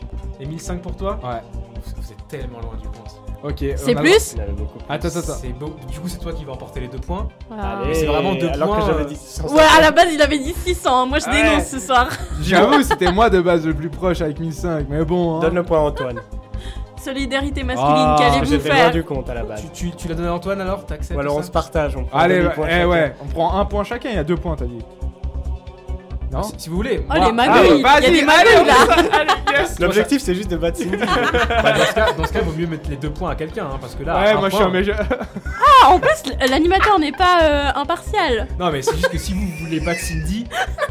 Vaut mieux qu'il y en ait qu'un seul qui garde les deux points. On fait comment? Faites comme vous voulez, ouais, je, je gagnerai de toute façon. On en prend un chacun. Allez, on en prend un chacun. C'est plus beau. On en prend un chacun parce qu'il y a eu un petit litige sur ta réponse, je veux ouais, bien l'admettre. Mais dans tous les cas, vous étiez tellement loin. Il y a eu onze mille quatre-vingt-dix-huit athlètes. Ah oui, ouais. D'accord. Ah oui. Moi, je me suis dit mille cinq cents, c'est le plus grand. Donc au pire, si c'est plus. Mais dans mon, pro- mon premier jet, de, dans ma tête, c'était huit mille. Et après, je me suis dit non, huit mille, c'est trop. Bah non. Eh, non. Il y en a onze mille. Et on est censé être des spécialistes de sport. Hein. En même temps, ouais. le, plus gros, le plus gros contingent vient des États-Unis, cinq cent cinquante-quatre. Donc déjà ah ouais, là, déjà un pays déjà qui en ramène ah ouais, cinq cent cinquante-quatre. Et énorme. Les plus petits contingents viennent du Burkina Faso, des îles Salomon et du Tuvalu, avec un seul athlète chacun. Ou oh, une c'est, athlète. C'est euh, un Au moins, il y en a un. Hein. Au moins, il y en a un. Ouais, ouais, il est là. J'avoue. Il est là et repasse. Parce que le Vatican, euh... il a tout. Tout, son... tout le poids du pays. Ah bah du coup euh... le Vatican ça doit être plus le petit pays avec zéro quoi. Ouais. Parce que non je... mais il y a des... je pense qu'il y a des pays qui même ne, ne, ne mettent pas d'athlètes. Au... Ouais bah si parce que j'ai vu qu'il y avait quand même Monaco qu'on avait deux. Euh... Ouais mais peut-être tous ces pays qui ont un peu des problèmes politiques et cetera. Certains ils ont pas forcément mis. Hein. Bah, y a... Après après il y a des athlètes qui peuvent se dire ah moi je viens de ce pays je suis à l'étranger mais. Ah y a, y a Ou aussi, alors ils doivent euh, changer de pays pour participer. Il y a aussi onze athlètes euh, qui sont euh, apatrides. Bannière ouais. olympique. Bannière olympique. Euh, ouais. Voilà. ouais. Migrants, ah parce que, euh, parce que c'est comme les, les c'était quoi les Nord-Coréens ils, ont, ah, ils y sont ils y, ils y sont, sont ouais, mais, mais sous la bannière nord-coréenne. Ouais, mais je me, souviens, je me souviens la, la Coupe du Monde en Afrique du Sud je crois. Ouais. La, l'équipe de, de Corée du Nord leur premier match c'était l'équipe officielle et tout le match d'après c'était l'équipe secondaire parce que sur euh, les onze joueurs titulaires il y en avait dix ou huit qui avaient demandé l'asile politique en Afrique ouais. du Sud quelque chose de, cho- de genre c'était fou. Et je me rappelle qu'ils avaient perdu contre le Portugal euh, sept à zéro sept à zéro et ils avaient, et ils avaient été condamnés aux travaux forcés ouais, pour ouais. ça dans leur pays. Ah oui ça je me rappelle. Horrible. Mais, la, mais ils avaient fait croire à la population qu'ils avaient gagné. Ouais exactement ouais. Et au téléjournal ils disaient ouais la Corée du Nord a gagné la Coupe du Monde. Ouais ouais non mais c'est incroyable. Enfin, enfin, bref. Un truc de fou. Voilà donc euh, onze mille quatre-vingt-dix-huit athlètes aux Jeux Olympiques de Rio. Vous très loin les amis, comme quoi il y a du monde au village olympique. Hein. Ouais. Ouais. D'ailleurs vous saviez qu'ils distribuaient une quantité astronomique de préservatifs? Ouais, ça j'avais entendu ces trucs. C'est, c'est un gros gros gros endroit pour pécho. Ouais, hein. Devenez athlète et allez devenir athlète. Et après, c'est bon. Du coup j'ai vu le chiffre et ça représente à peu près euh, quarante-trois préservatifs par athlète. Ah ouais. C'est des sportifs quoi. C'est, bah ouais. C'est des lapins. Ils sont endurants quand même. À utiliser sur place ou à emporter. Les préservatifs. Ouais. Ouais. Voilà. Donc c'est quand même un chiffre assez fou. tout à fait. Mais la, la question des préservatifs aurait aussi pu être incluse. Ouais, clairement, ça aurait pu être. Quiz.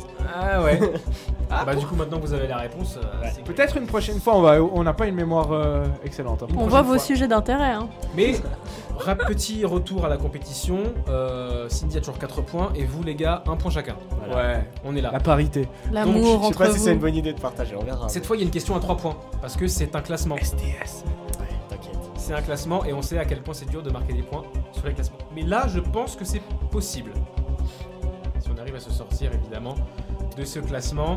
Euh, la victoire se joue peut-être dès maintenant.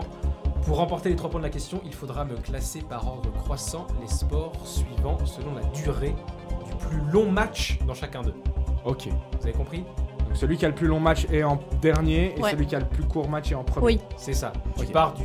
Le plus court au plus long. Le record est le plus court jusqu'au... record et le plus long. Okay. Donc, les sports sont le tennis, les échecs, le baseball et le volleyball. Qui vient de se lancer ? Là, il me faut un ding-dong ou un bleu. Attends, t'as dit il y a volley, tennis, échecs et le quatrième ? Baseball. Baseball. Quelqu'un va-t-il se lancer ? Bon, bon, moi je peux essayer. Très long. J'essaye. Je... Allez, je prends le risque. Euh, alors, je dirais. Euh... Échec. Euh... Ah non, le plus court. Tu ah ouais, pardon. Tu commences par le plus court. Ah oui. Euh... Ah, les amis, là. Je... Ouais, moi, je crois, je pense. Volley. Ouais. Euh, tennis, baseball, échec.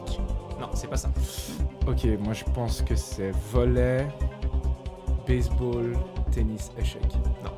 Ding dong. Vas-y. Volley, tennis, baseball, échec. Ouais, les gars, en fait... J'ai pas vraiment écouté vos réponses parce que je sais pas, vous mettez le volet en plus court alors que c'est le plus long. Ah, ah c'est fou ça. Ouais, alors vas-y. Long. J'ai vu ça ouais, sur un, un, un, un site de, de volet qui, ra- qui regroupait les, les faits insolites de volet. Et il y avait cette durée là qui était complètement folle. Et donc j'ai eu l'idée d'en faire une question et d'en faire un classement en allant chercher d'autres longueurs. Est-ce que c'est plus alors, long c'est... que les alors, matchs de cricket alors, dont on a parlé euh, donc le plus long c'était à peu près cinq jours avec sept heures de match par jour, c'était ça ? Ouais, mais dans le passé il y avait même eu un match de dix jours. dix mais jours. Officiellement maintenant c'était cinq jours. Ouais, ouais bon, je pense qu'il est plus avec court les que règles actuelles. dix jours. Ok. Mais euh, ah remarque. Bah vas-y, dis, ça dépend. Dis, dis, dis, dis l'ordre croissant, vas-y. Alors le baseball c'est le plus court, huit heures vingt-cinq minutes. Ok. Ensuite vient le tennis, onze heures cinq minutes. Tennis. Oh, c'est, c'est joué à Wimbledon entre un Français et Is- Herbert et Isner. On rappelle d'ailleurs, c'était il n'y a pas si longtemps. Ensuite, il y a les échecs. Ça, je sais que c'est long. vingt heures quinze minutes. Ouais, ça, on ah, savait ouais. que c'était long. Voilà. Et ensuite, il y a le volleyball avec soixante-quinze heures trente minutes. Ah, ouais. Quoi ? Ah, d'accord. On était loin du compte là. Hein. soixante-quinze heures, mais what ? C'est et énorme. Le pire, c'est que c'est forcément pas interrompu par les intempéries vu que ça se joue en salle. Mm. Mais il y avait ouais, quand même des voilà. remplaçants et tout. Ouais. Parce que c'est, ouais, c'est ouais, le ouais, même ouais. joueur qui joue ces ouais, vingt-cinq heures. Donc c'était ce site-là qui disait, le saviez-vous, le match le plus long euh, de l'histoire du volley a été disputé à Kingston en Caroline du Nord, King- Kingston en Caroline du Nord, et a duré plus de soixante-dix heures. soixante-quinze heures trente minutes. Ok. Voilà, donc pas de points distribués. Ah, dommage, c'était l'occasion de recoller pour vous les gars. Mais ah, ce sera peut-être, fois, peut-être pour cette sixième question et pour celle-ci cap sur la Russie puisque c'est de là que nous vient un sport plutôt étrange qui se développe malgré tout peu à peu et ce sport est en fait un mélange de deux autres disciplines et saurez-vous trouver lesquelles ? Réponse A, le hockey sur glace et le basket sur glace. Réponse B, les échecs et la boxe. Réponse C, le tir à l'arc et le cyclisme. Réponse D, l'aviron et le tennis. Ding dong, ding dong, ding dong. Alors là, je sais pas qui c'est qui a parlé en premier, je pense que c'est Antoine. Moi, je dirais les box et les échecs. Oh, c'est ce que je voulais dire. La boxe, c'est forcément la bonne réponse. Ouais, c'est ça, je suis sûr aussi. Ah, bonne réponse, c'est... Oh ça. C'est, c'est une rare fois, vous êtes sûr de vous. J'avais déjà, ah, ouais, j'avais, ouais. J'avais, j'ai déjà entendu parler. T'as entendu parler ? Ouais. Ah, j'ai, j'ai même vu un extrait de match et c'est incroyable. C'est incroyable. Les mecs, ils ont une sorte de pseudo-commotion cérébrale et ils réfléchissent pour voilà. leurs échecs et il y en a un, il se tape la tête, puis il fait un petit genre oh, oh. Voilà. Et tout à coup il a les idées en place et il continue de jouer et il, ga- il gagne. Attends, donc, t'es mecs... en train de dire qu'ils se boxent eux-mêmes ? Non, non, en fait c'est qu'ils s'enchaînent les rounds d'échecs et de boxe. Voilà, un ils round de al- boxe, un round de boxe et un round d'échecs. Voilà. Ah wow, ok. Et voilà. C'est un round d'échecs, d'échec, je sais pas exactement c'est combien de coups mais c'est quelques coups. Et en gros le match s'arrête s'il y a échec et mat, s'il y a abandon, s'il y a K O, voilà. Ou s'il y a l'arbitre qui arrête parce que le mec il est... des traumas. Là, il y avait un mec qui était en début de commotion cérébrale et il a gagné aux échecs alors qu'il arrivait à peine à réfléchir, quoi. J'avais vu ça et j'avais juste trouvé c'est incroyable. Il faut, il faut trouver des, des, des joueurs d'échecs qui savent boxer ou des boxeurs qui savent jouer aux échecs. Ouais. Bon, en Russie, il y a beaucoup de gens qui savent un, boxer. Hein. C'est un que, sport voilà, assez euh, populaire. Sport national. Je, je ouais. pense qu'en tant que boxeur, c'est plus simple d'apprendre les échecs. Oui, je pense aussi que ça va que dans ce sens-là. Un mec qui fait des échecs euh, depuis des très très longtemps et que d'être chaud en boxe. Oui, voilà. Ça prend plus de temps du pour coup, être à un niveau après en boxe, je pense. Ça me fait trois points, non ? Ah, il revient tout de suite aux affaires. On avait fait les trois en même temps quand même, non ? Ouais, mais bon. Moi, je dirais, vu qu'on s'est partagé le point avant. Ah, c'est une solidarité masculine. C'est, c'est fou. Hein. Bon, c'est ok, fou. allez, ouais. allez. Non. J'ai donné la parole à Antoine. Non, non, la prochaine fois qu'il y aura litige, je le ferai autrement. Les dames d'abord, la prochaine fois. Hein. Voilà. Mais même... il était quand même, il avait quand même un petit peu. Moi, j'ai vrai, je l'ai entendu un peu avant. Mais là, c'est vrai qu'on était tous assez... Au pire, on a le replay, hein, si jamais. Mais vous étiez tous. Vous étiez tous assez sûrs en tous les cas, donc c'est ça, quand même trois points. Ça, c'est beau, on avait tous la bonne réponse quand même. Moi, je suis fier de nous. quatre points pour lui, qui égalise avec Cindy, et Hugo reste à un point. Oui. Bravo, Antoine. Il faut réagir. Et il va pouvoir réagir dès maintenant. Allez. Avec un nouveau juste et prix. Je vous ai dit qu'il y en aurait trois, c'est le deuxième. Et vous allez devoir me donner le nombre de buts inscrits par le roi Pelé durant toute sa carrière de footballeur. Je vous préviens, il y a plusieurs statistiques différentes. Et j'ai décidé de prendre celle de sa biographie disponible sur le site de la FIFA. Alors allez-y, donne un chiffre. neuf cent cinquante. neuf cent cinquante. Attends, parce que moi je connais pas trop le foufou en tout ça, il faut que je réfléchisse. Ah, on peut pas être spécialiste. Bah, c'est soit tu dis plus, ah, soit tu dis moins. Voilà, exact. Hein, je suis pas spécialiste. Là, tu, c'est soit tu dis plus, le soit nombre tu dis de buts du roi Pelé, donc hein, je... depuis le début de sa carrière. Jusqu'à maintenant. De sa carrière, et qui est considéré comme le meilleur buteur de tous les temps. Je dirais peut-être plus que neuf cent cinquante. Du coup, je dirais, euh, bon, je sais pas, euh, mille vingt. mille vingt, ok. C'est vraiment Paul. C'est vraiment précis. Va-t-il surenchérir, va-t-il chercher euh, moi, j'hésite à me dire plus ou dire moins. Euh... Allez, on va dire plus. Euh, moi, je dirais mille cent. Ouais, allez, mille cent. mille cent ? Ouais. Bah, de nouveau, je vais me faire niquer, je pense. Ouais, t'as perdu. Je suis désolé pour le toi, Hugo. Le roi Pelé, en un peu plus de mille quatre cents matchs, a inscrit, selon donc cette source-là, il y en a d'autres qui diraient plutôt proche d'Hugo, okay, mais la source que j'ai choisie indique mille deux cent quatre-vingt-un buts. Ah ouais. Ouh. Bon, on était pas loin, Antoine, mais... bien joué, Antoine. Donc c'est Antoine qui remporte euh, les deux points. Bravo. Il passe à six points, c'est quand même fou, mille deux cent quatre-vingt-un buts. Ouais. Ouais. Incroyable. C'est incroyable, il y a, des ma- il y a un... plusieurs matchs où il a marqué cinq buts dans le même match, il y en a eu quatre. Beaucoup de triplés, évidemment. Messi, il est bientôt à mille, donc, non il a passé un mille. Match, euh, Messi, il a passé six, les six cents en club, là. Ah ouais. Et il, a, il doit être à, à soixante-dix, ah ouais, comme donc, ça, en sélection. C'est... Ah ouais, donc il, il est encore loin du compte. sept cents. Ouais, mais c'était, c'était une ouais. époque différente. À, à, cette époque, époque. à cette époque-là, c'était le ouais. talent et pas le fait, la performance physique. Enfin, c'était beaucoup moins professionnel, c'est ça le... Ouais, et puis il a joué toute sa carrière au Brésil aussi. Ouais. Il n'a pas été euh, joué en Europe, à part pour euh, les, les compétitions internationales. Ça joue aussi. Dans un match contre Botafogo, il a marqué huit buts par exemple. huit zéro. Il a passé toute sa carrière à Santos. Il a joué en fin de carrière aux États-Unis aussi, mais c'est assez peu notable. Et d'ailleurs, autre fait assez fou sur Pelé que j'ai trouvé. Après la Coupe du Monde euh, soixante-deux, euh, remportée par le Brésil, mm-hmm. euh, les plus grands euh, clubs européens ils font des offres délirantes au club de Santos pour s'arracher euh, les services euh, du prodige brésilien. Qui a alors vingt et un ans, c'est ça, parce qu'en cinquante-huit, il gagne sa première Coupe du Monde à dix-sept ans, quatre ans plus tard, à vingt et un ans, si je compte bien. Oui. Euh, mais le gouvernement brésilien veut qu'il reste au pays, bon, lui aussi veut rester au pays, mais le gouvernement vraiment est très, est évidemment fan de Pelé, puis on sait à quel point le foot est, est incroyablement important au Brésil, mmh. et donc le gouvernement brésilien déclare Pelé trésor national officiel. Ah ouais. C'est inédit pour quelqu'un patrimoine de mondial. C'est une belle reconnaissance pour lui. Inédit pour quelqu'un de vivant au Brésil. Voilà, donc il est devenu trésor national à vingt et un ans. Pour pas qu'il aille jouer en Europe, incroyable.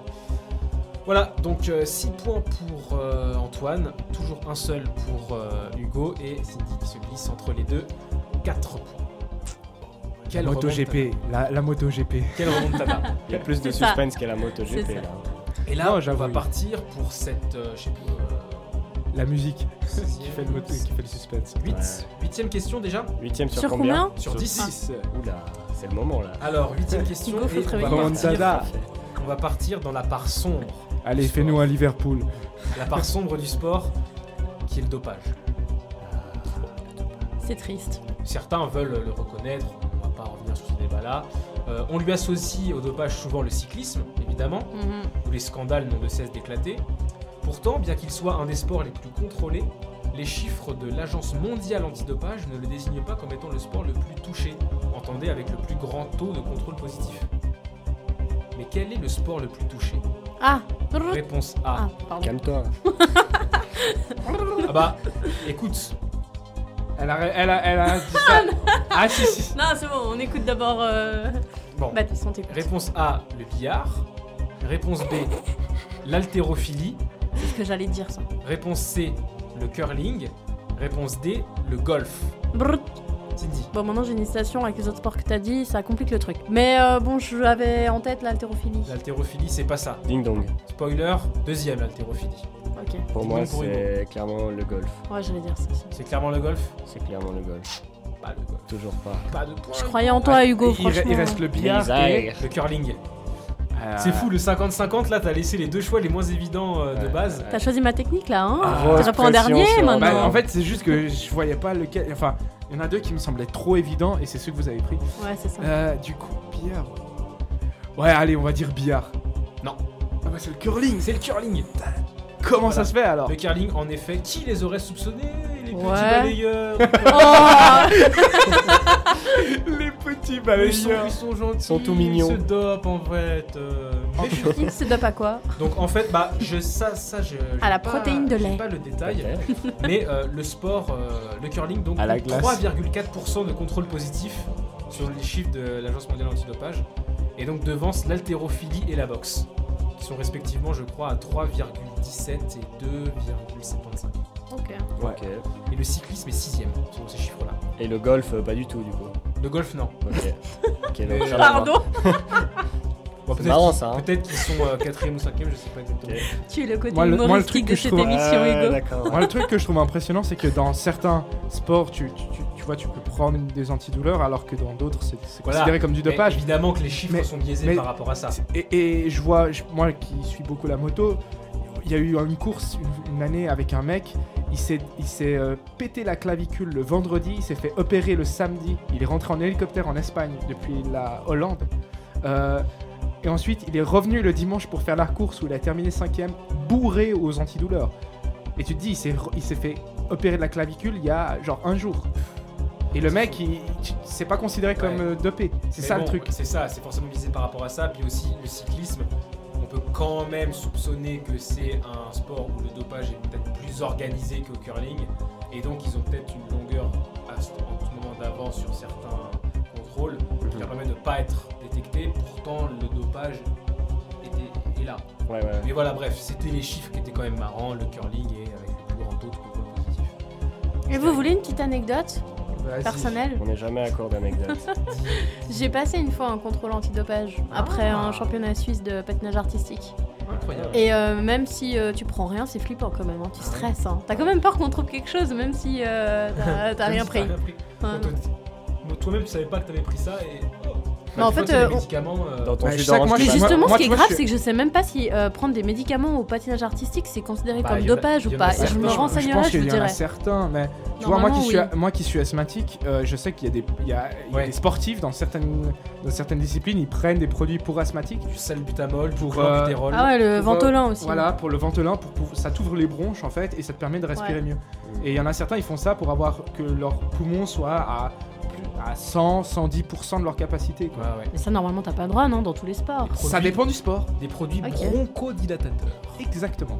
J'ai fait tout un, un exposé là-dessus euh, pendant, mes années, pendant mes années lycée, du coup je, je connais un peu. Trop stylé. Voilà. Euh, donc ça fait toujours... Euh, non pas de point, j'allais dire un point, non, pas de point. Pas de point non. Pas de point, toujours six pour Antoine, quatre pour Cindy, un pour Hugo.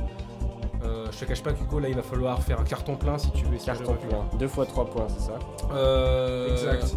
Bah oui. Bah ouais, oui, après là, t'es à égalité avec la, Antoine. Sachant que la dernière question ça. Est de nouveau un juste prix, donc il n'y aura que deux points en jeu. Ah. Donc tu peux faire égalité avec moi une nouvelle fois. Ouais, c'est possible, mais il faut que tu sois ouf. Alors, neuvième question, c'est le moment de marquer des points. Pour Cindy, pour repasser devant, mm-hmm. pour Hugo, pour revenir, pour euh, Antoine, pour euh, assurer sa victoire. Et on va parler d'un fait qui me fait vraiment rêver. Vous le savez aujourd'hui, les centres de formation sont très importants pour les clubs de foot. C'est un moyen d'avoir des jeunes espoirs dans son équipe, euh, sans dépenser des sommes folles en, en, en transfert, et pourquoi pas faire de belles plus-values par la suite. Il y a certains clubs qui ont même fait leur spécialité, hein, de former des joueurs pour euh, les vendre ensuite. Et la direction de ces structures est donc très importante. Et à ce jeu-là, le club anglais d'Huddersfield Town, malheureusement dernier de Première Ligue cette saison, défonce tout le monde avec le président d'honneur de son école de foot. Mais qui est-ce ? Réponse A, James Bond alias zéro zéro sept. Réponse B, Charles Xavier alias le professeur X. Réponse C, Dark Sidious Seigneur Noir des Sith. Réponse D, Clark Kent alias Superman. Ding dong. Voilà. Il joue son Vatou. Je joue mon Vatou, mais j'ai pas réfléchi encore à la réponse. Oh. Je pense que c'est James Bond. Réponse A. Oh, Brrr. C'est pas ça. Cindy enchaîne. Réponse C, Dark Vador. Dark Sidious. Dark, Dark Sidious, Dark pardon. Oh. Mais c'est toujours pas Dark Sidious. Pardon, je voulais le faire. Il ne restait que toi de toute manière. Mais de toute manière, je sais. Euh, euh, moi, je dirais donc. Euh, attends, il reste Clark Kent. Ouais, bah Clark Kent. Il reste Clark Kent ou Charles Xavier, le professeur X. Tu dis Clark Kent. Ouais, allez, Clark. Non, attends, attends, attends. La... Bon, t'as dit Clark Kent quand ouais, même. Ouais, j'ai dit Clark Kent. Euh... Allez, j'assume Clark Kent. Et c'est pas ça. Et c'était pas ça, parce qu'en fait, après, je me suis dit, mais l'acteur qui joue Clark Kent, il est pas anglais. Alors que le professeur Xavier, l'acteur qui le joue, c'est un... Patrick Stewart. Ouais, c'est un bon... est anglais. Bon, après, il aurait pu... Euh... Ouais. Et puis, il y a eu de multiples interprètes à Superman. Oui, oui, ah, mais le... je, je pensais, pensais, pensais, le der... je pensais le dernier en... en... Pas forcément Henry Cavill. Ouais, ouais, mais je pensais le dernier en, ouais, en date, ouais, ouais. Tu vois. Voilà, donc Patrick Stewart est euh, président d'honneur du centre de formation de Huddersfield Town, parce que c'est un club dont il est fan, c'est anglais. Et euh, c'est très drôle puisque Patrick Stewart est bien connu pour ce rôle de Charles Xavier dans les différents films X-Men. Et donc, le centre de formation de Huddersfield Town est une école de foot dont c'est le marrant, directeur ouais. est, est Charles Xavier, le directeur de l'école des X-Men. Ouais, ouais, ouais, ouais, ouais c'est, ouais, très, c'est excellent. Très comique, c'est joli, très drôle. Clin d'œil. Ouais. Du coup, moi, je suis un, un enfant de l'école de foot de Huddersfield, je suis comme un fou. Mon directeur, c'est le professeur X, ça veut dire que moi je suis. C'est vrai, euh, t'es trop fier. Ah, t'as des super pouvoirs quoi. Je suis, je suis, je suis Tornade, je suis euh, Quicksilver, euh, t'es Wolverine, ouais, ouais, c'est ça. Donc c'est, ouais, je trouve ça cool. Non, tout à fait. Voilà, le professeur X. Donc bah, pas de points de nouveau, mm. et les scores semblent être figés à l'heure de la dernière question. Ouh. On va faire une question à dix points hein, aussi. Question par exemple. Ouais, mais là il faut vraiment marquer sept points pour toi Hugo pour euh, avoir un score un peu plus flatteur quand même. Ouais, hein. Effectivement. Euh, six pour Antoine, quatre pour Cindy. Ça veut dire que Cindy peut au mieux égaliser sur les deux points qu'offre. Euh... Allez, on va dire que le, ce juste prix donne trois points. Allez. Parce que on aime le suspense. On s'amuse. On a un D J de qualité aussi ce soir. Et c'est parti pour cette dernière question, chers amis. Décidément, c'est le Stranger juste prix, puisqu'on va partir sur une troisième et dernière question de ce type. Et comme la dernière fois, la dernière émission, nous allons nous plonger dans l'histoire. Yes. Allez, trop fou. La belle histoire. Puisque le dix août prochain, dix août deux mille dix-neuf, nous allons fêter les cinq cents ans du départ de l'expédition de Fernand de Magellan, qui soldera au retour de la Victoria par le premier tour du monde, circumnavigation, de l'histoire de l'homme. Date euh, très importante de l'histoire s'il en est. Oui, premier tour, mmh. départ pour le premier tour du monde. Aujourd'hui, le record euh, du tour du monde à la voile en équipage est d'environ quarante et un jours. quarante jours, vingt-trois heures, trente minutes, trente secondes exactement. Mais saurez-vous me dire combien de tours du monde l'équipage de Francis Joyon aurait complété à cette allure le temps du seul tour du monde de la Victoria ? Vous avez compris la question ou pas ? Pas vraiment. Elle est chaude quand même hein, cette question, en fin d'émission là. Combien, combien on peut mettre de tours du monde euh, du re, euh, ah, temps record aujourd'hui dans le temps qu'il a fallu à la Victoria pour faire le tour du okay. monde en mille cinq cent dix-neuf. Ah, donc ouais. le temps que Magellan a pris quoi. Ouais, ouais. Le départ en mille cinq cent dix-neuf. Ouais. Ok, d'accord. Ouais. Ah l'arrivée, ouais. je vous la donne pas. Ah ouais. T'as dit c'était quoi ? Environ quarante et un... Euh... Aujourd'hui, c'est, on va prendre comme base quarante et un jours. Ok, d'accord. quarante et un jours. Donc, donc c'est un juste prix. Jours, c'est un, c'est un juste prix. Donc il faut dire combien... Euh... Pff, j'ai tellement mal expliqué. Non, non, mais, mais moi, non, c'est compris. Bon, on a compris là. C'est bon, on est au taquet. Et voilà. Attends. Alors moi, Putain. du coup, bah moi, j'ai plus rien à perdre. Du coup, vas-y, je me, je me lance. Euh, je pense que Faire le tour du monde de mille cinq cent dix-neuf... il a duré. Non, mais la question, c'est pas combien de temps il a duré. Non, non, mais je sais, mais je vais, c'est... je vais te dire combien de fois. Ouais, c'est ça, plus combien de fois. Ouais. Il a duré. En fait, c'est le, la question, c'est combien on peut ranger non, non, mais... le Tour du Monde d'aujourd'hui. J'ai, j'ai justement, justement, mais pour savoir ça, il faut savoir combien de temps oui, il a duré oui, ce d'accord. tour ouais, ouais, ouais. et faire un, genre une division, un calcul. Fais-nous ton raisonnement, euh, Hugo. Peut-être donne pas trop d'informations euh, à tes concurrents aussi. Hein. Mm-hmm. Bon, j'ai déjà mon idée, mais. Ouais, pareil. trente fois. trente fois ? Ouais. Ok, toi ? J'aurais dit quinze. quinze fois. Et toi ? euh, Alors attends. Moi j'aurais dit du style. Je vais dire au milieu. Oui. Ouais, mais je vais dire au milieu parce que moi. parce que, voilà, parce voilà. que j'estime. Attends, j'estime. voilà pourquoi, j'ai... pourquoi je vais dire au milieu. Je vais expliquer mon raisonnement quand même. J'estime qu'il a mis à peu près deux ans et comme quarante et un jours ça fait un peu plus d'un mois. Euh, bah il a mis, je sais pas moi. Euh, euh, vingt Allez, on va dire vingt-quatre. vingt-quatre fois plus. C'est fou les amis, c'est fou. C'est non. Fou. J'ai, trouvé, fou. j'ai trouvé juste. Non, t'as pas trouvé juste, mais c'est tellement pas ça. Non, c'est fou parce que là, il y a deux égalités. Sidit, tu marqueras pas de points. Ok, bon. Mais euh, toi, t'as dit vingt-quatre, toi t'as dit trente, et la réponse c'est vingt-sept. Ah alors là, ouais. Ah c'est du énorme coup, ce qui se passe. Euh, c'est énorme, mais je pense qu'on peut euh, partir sur le fait qu'on va donner les points. Bien sûr, bien sûr. Parce et que tu oui. as gagné de tous les cas. Et que, voilà. et que la dernière fois qu'il y a eu un, un, quelque chose de pas net entre nous, c'est moi qui ai pris les points, donc cette fois, j'accorde. Voilà, c'est gentil. Plutôt vrai. Donc, euh, pour euh, parler d'histoire, euh, départ du, euh, de Séville euh, en, le dix août mille cinq cent dix-neuf pour euh, un nombre, la Trinidad, l'expédition de la Trinidad, avec euh, six ou sept bateaux, il me semble, et euh, plusieurs centaines de, de personnes dans l'équipage. Au final, euh, le six septembre mille cinq cent vingt-deux, donc trois ans après, trois ans après, il y a dix-huit personnes qui reviennent. Sur un seul bateau Sur un seul bateau. Ah ouais. C'est fou. Wow. Il, y a, il y en a d'autres qui vont revenir plus tard, qui étaient restés très, très près du but, prisonniers des Portugais, à Cap-Vert. Ils reviendront... Euh, Mais Magellan, mois, il était portugais. Quelques mois plus tard. Bah Magellan, il est mort, euh, dans le, il est mort euh... sur les îles euh, en Océanie, un truc du Ouais, voilà, il, mais il a pas fini le tour du monde. Magellan. Non, non, mais euh... moi, ce, ce que je me souviens, c'est que euh, ils sont partis du Portugal. Non, ils sont à... partis de Séville. De Séville, ah ouais. Enfin, ils sont partis d'Espagne, et euh, je vais vérifier ça. Il me semble que Magellan, pour moi, c'était un Portugais. Euh, on va vérifier ça. Euh, voilà, il est né dans le nord du Portugal, tout à fait. Ah ouais, d'accord. Merci Google. Euh, ah, parce voilà. qu'à Lisbonne, il y avait, il y a, il y a le pont. Qui traverse le. Ah ouais, il y a une sculpture. C'est le pont Magellan. Ouais. Mmh. C'est pour ça que je me souviens de ce truc. C'est ça, il est portugais. Et il part, donc je crois qu'il part du Portugal.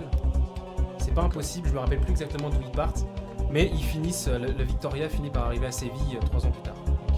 Accomplissant la première circumnavigation du monde. Avec dix-huit premiers circumnavigateurs. Magnifique ouais. histoire. Et aujourd'hui, donc, avec quarante et un jours à peu près le record, ils auraient. Les, les, L'équipage de France Lyon aura fait aura eu le temps de faire vingt-sept tours du monde. Ouais. C'est fou comme on a raccourci le temps. Ah, c'est, c'est incroyable. C'est fou. C'est fou ouais. Bon, s'ils s'arrêtent pas entre deux pour prendre. Enfin, ils étaient quatre dans l'équipage de France Lyon, entre quatre et six. Ouais, ouais, moi je pense que ça va progresser encore. Mais oui, et puis t'as, t'as les bateaux, ouais, la technologie. C'est ça surtout. Ouais. Puis maintenant t'as tout ce qui est radar, les cartes. Euh... Ouais. Le G P S. C'est vrai qu'à l'époque, niveau carte, ça devait être un peu compliqué. Ouais, bah, Comme... il... Les mecs, ils découvraient. Ils découvraient, donc bah c'est ouais, eux qui faisaient la carte. Des trois de Magellan pendant. Bah ouais. le, le... Et puis le, l'océan Pacifique, ils n'avaient jamais navigué dessus. Ouais, ils étaient en freestyle. Coucou, hein. On arrive à Hawaï, on sait pas ce que c'est. C'est, c'est ça qui les a tués un peu. Hein, c'est... Ouais. Puis, le... ouais. Tu m'as été matin. Puis, mais du coup, euh... mais ils sont revenus. Quand même G G pour leur tour ouais, du monde. Clairement, G G. G G. G G aussi à, au recordman, euh, je ouais, oui, non, tout à fait. Non, mais incroyable. G G à tout le monde, G G à Antoine qui remporte aussi le Stranger Quiz. Ouais, oui bravo Antoine. Ah, attends, attends, ça vaut un, un petit. Voilà. Attends, on... mais on va te le faire nous aussi. Hein. Ah, non, non, non. G G à toi qui remporte le, le Stranger Quiz du season final. Ouais. Ce dernier épisode de la saison, ça a été un, ça restera un dans les immense annales. Honneur. Et grâce à ça, j'ai gagné le droit de. Rien du tout. Le budget est pas ouf, on va pas, on va pas se mentir. Voilà, donc euh, c'est déjà la fin de ce Stranger Quiz mémorable qui se solde par la victoire d'Antoine. Euh, bravo, mais merci, c'est aussi euh, la fin de l'émission. Merci de nous avoir suivis. Euh, je souhaite à mes compères bon courage pour les examens et surtout de bonnes vacances. Merci, bah, tout pareil. Bonnes hein. vacances à toi. Ouais. Et euh, voilà, donc c'était évidemment un grand plaisir de euh, partager cette émission avec vous tous, ces cinq épisodes. Un on, grand plaisir. On, ouais. refait ça, on refait ça très bientôt. On se refait ça très bientôt, même voilà. pendant les vacances. Si, vous êtes... si on est chaud, on peut si on est chaud. Si on est dispo et chaud, on peut faire ça. Tout à fait. Ouais, je Mais pense oui. que une chose est certaine, c'est qu'à la rentrée, on se retrouvera tous ensemble. Moi, ah, bah, je voilà. serai pas là, ah, malheureusement. Je tu serai notre euh... correspondant à Montréal. Voilà. Ah, mais ça va être sympathique. Mais évidemment, oui. je ne dis qu'un semestre, à mon retour, on reprend l'émission ça. reprend. Sous ah, sa, magnifique. Sa mais Stranger Sports ne vous abandonnera pas. Ne vous inquiétez pas, c'est une super aventure qu'on a créée euh, cette année. Ouais, j'en merci très beaucoup. Fier, c'est un vrai plaisir. Elle va que continuer et même s'améliorer, je s'améliorer, pense. S'améliorer, voilà. L'équipe a pris des nouvelles recrues au fur et à mesure. C'était très beau. Ouais. Comme à chaque fois ce soir, le plaisir a été immense hein, de partager cette soirée en votre compagnie. N'hésitez pas à partager l'émission sur les réseaux sociaux. Hein. Je lance ça au bol. Euh, au cas où. Ouais, il faut qu'on fasse aussi de la pub, nous. Mais oui. On sait jamais, qui ne tente rien à rien. On sait jamais, il y a des influenceurs qui apprécient euh, notre podcast. Qui ne tente rien à rien. Peut-être... Kim Kardashian, si tu nous écoutes. Ouais, peut-être qu'un jour, euh, cette émission arrivera aux oreilles de Pelé ou Magellan. Peut-être. Bon, Magellan, peu probable, hein, je, je crois. Oui. Je ne suis pas sûr, mais je pense. euh, Bref, je vous souhaite à tous un très beau mois de mai, très belle fin de mois de mai plutôt. Et on vous dit à bientôt pour un nouvel épisode de Stranger Sports France. À bientôt. À bientôt.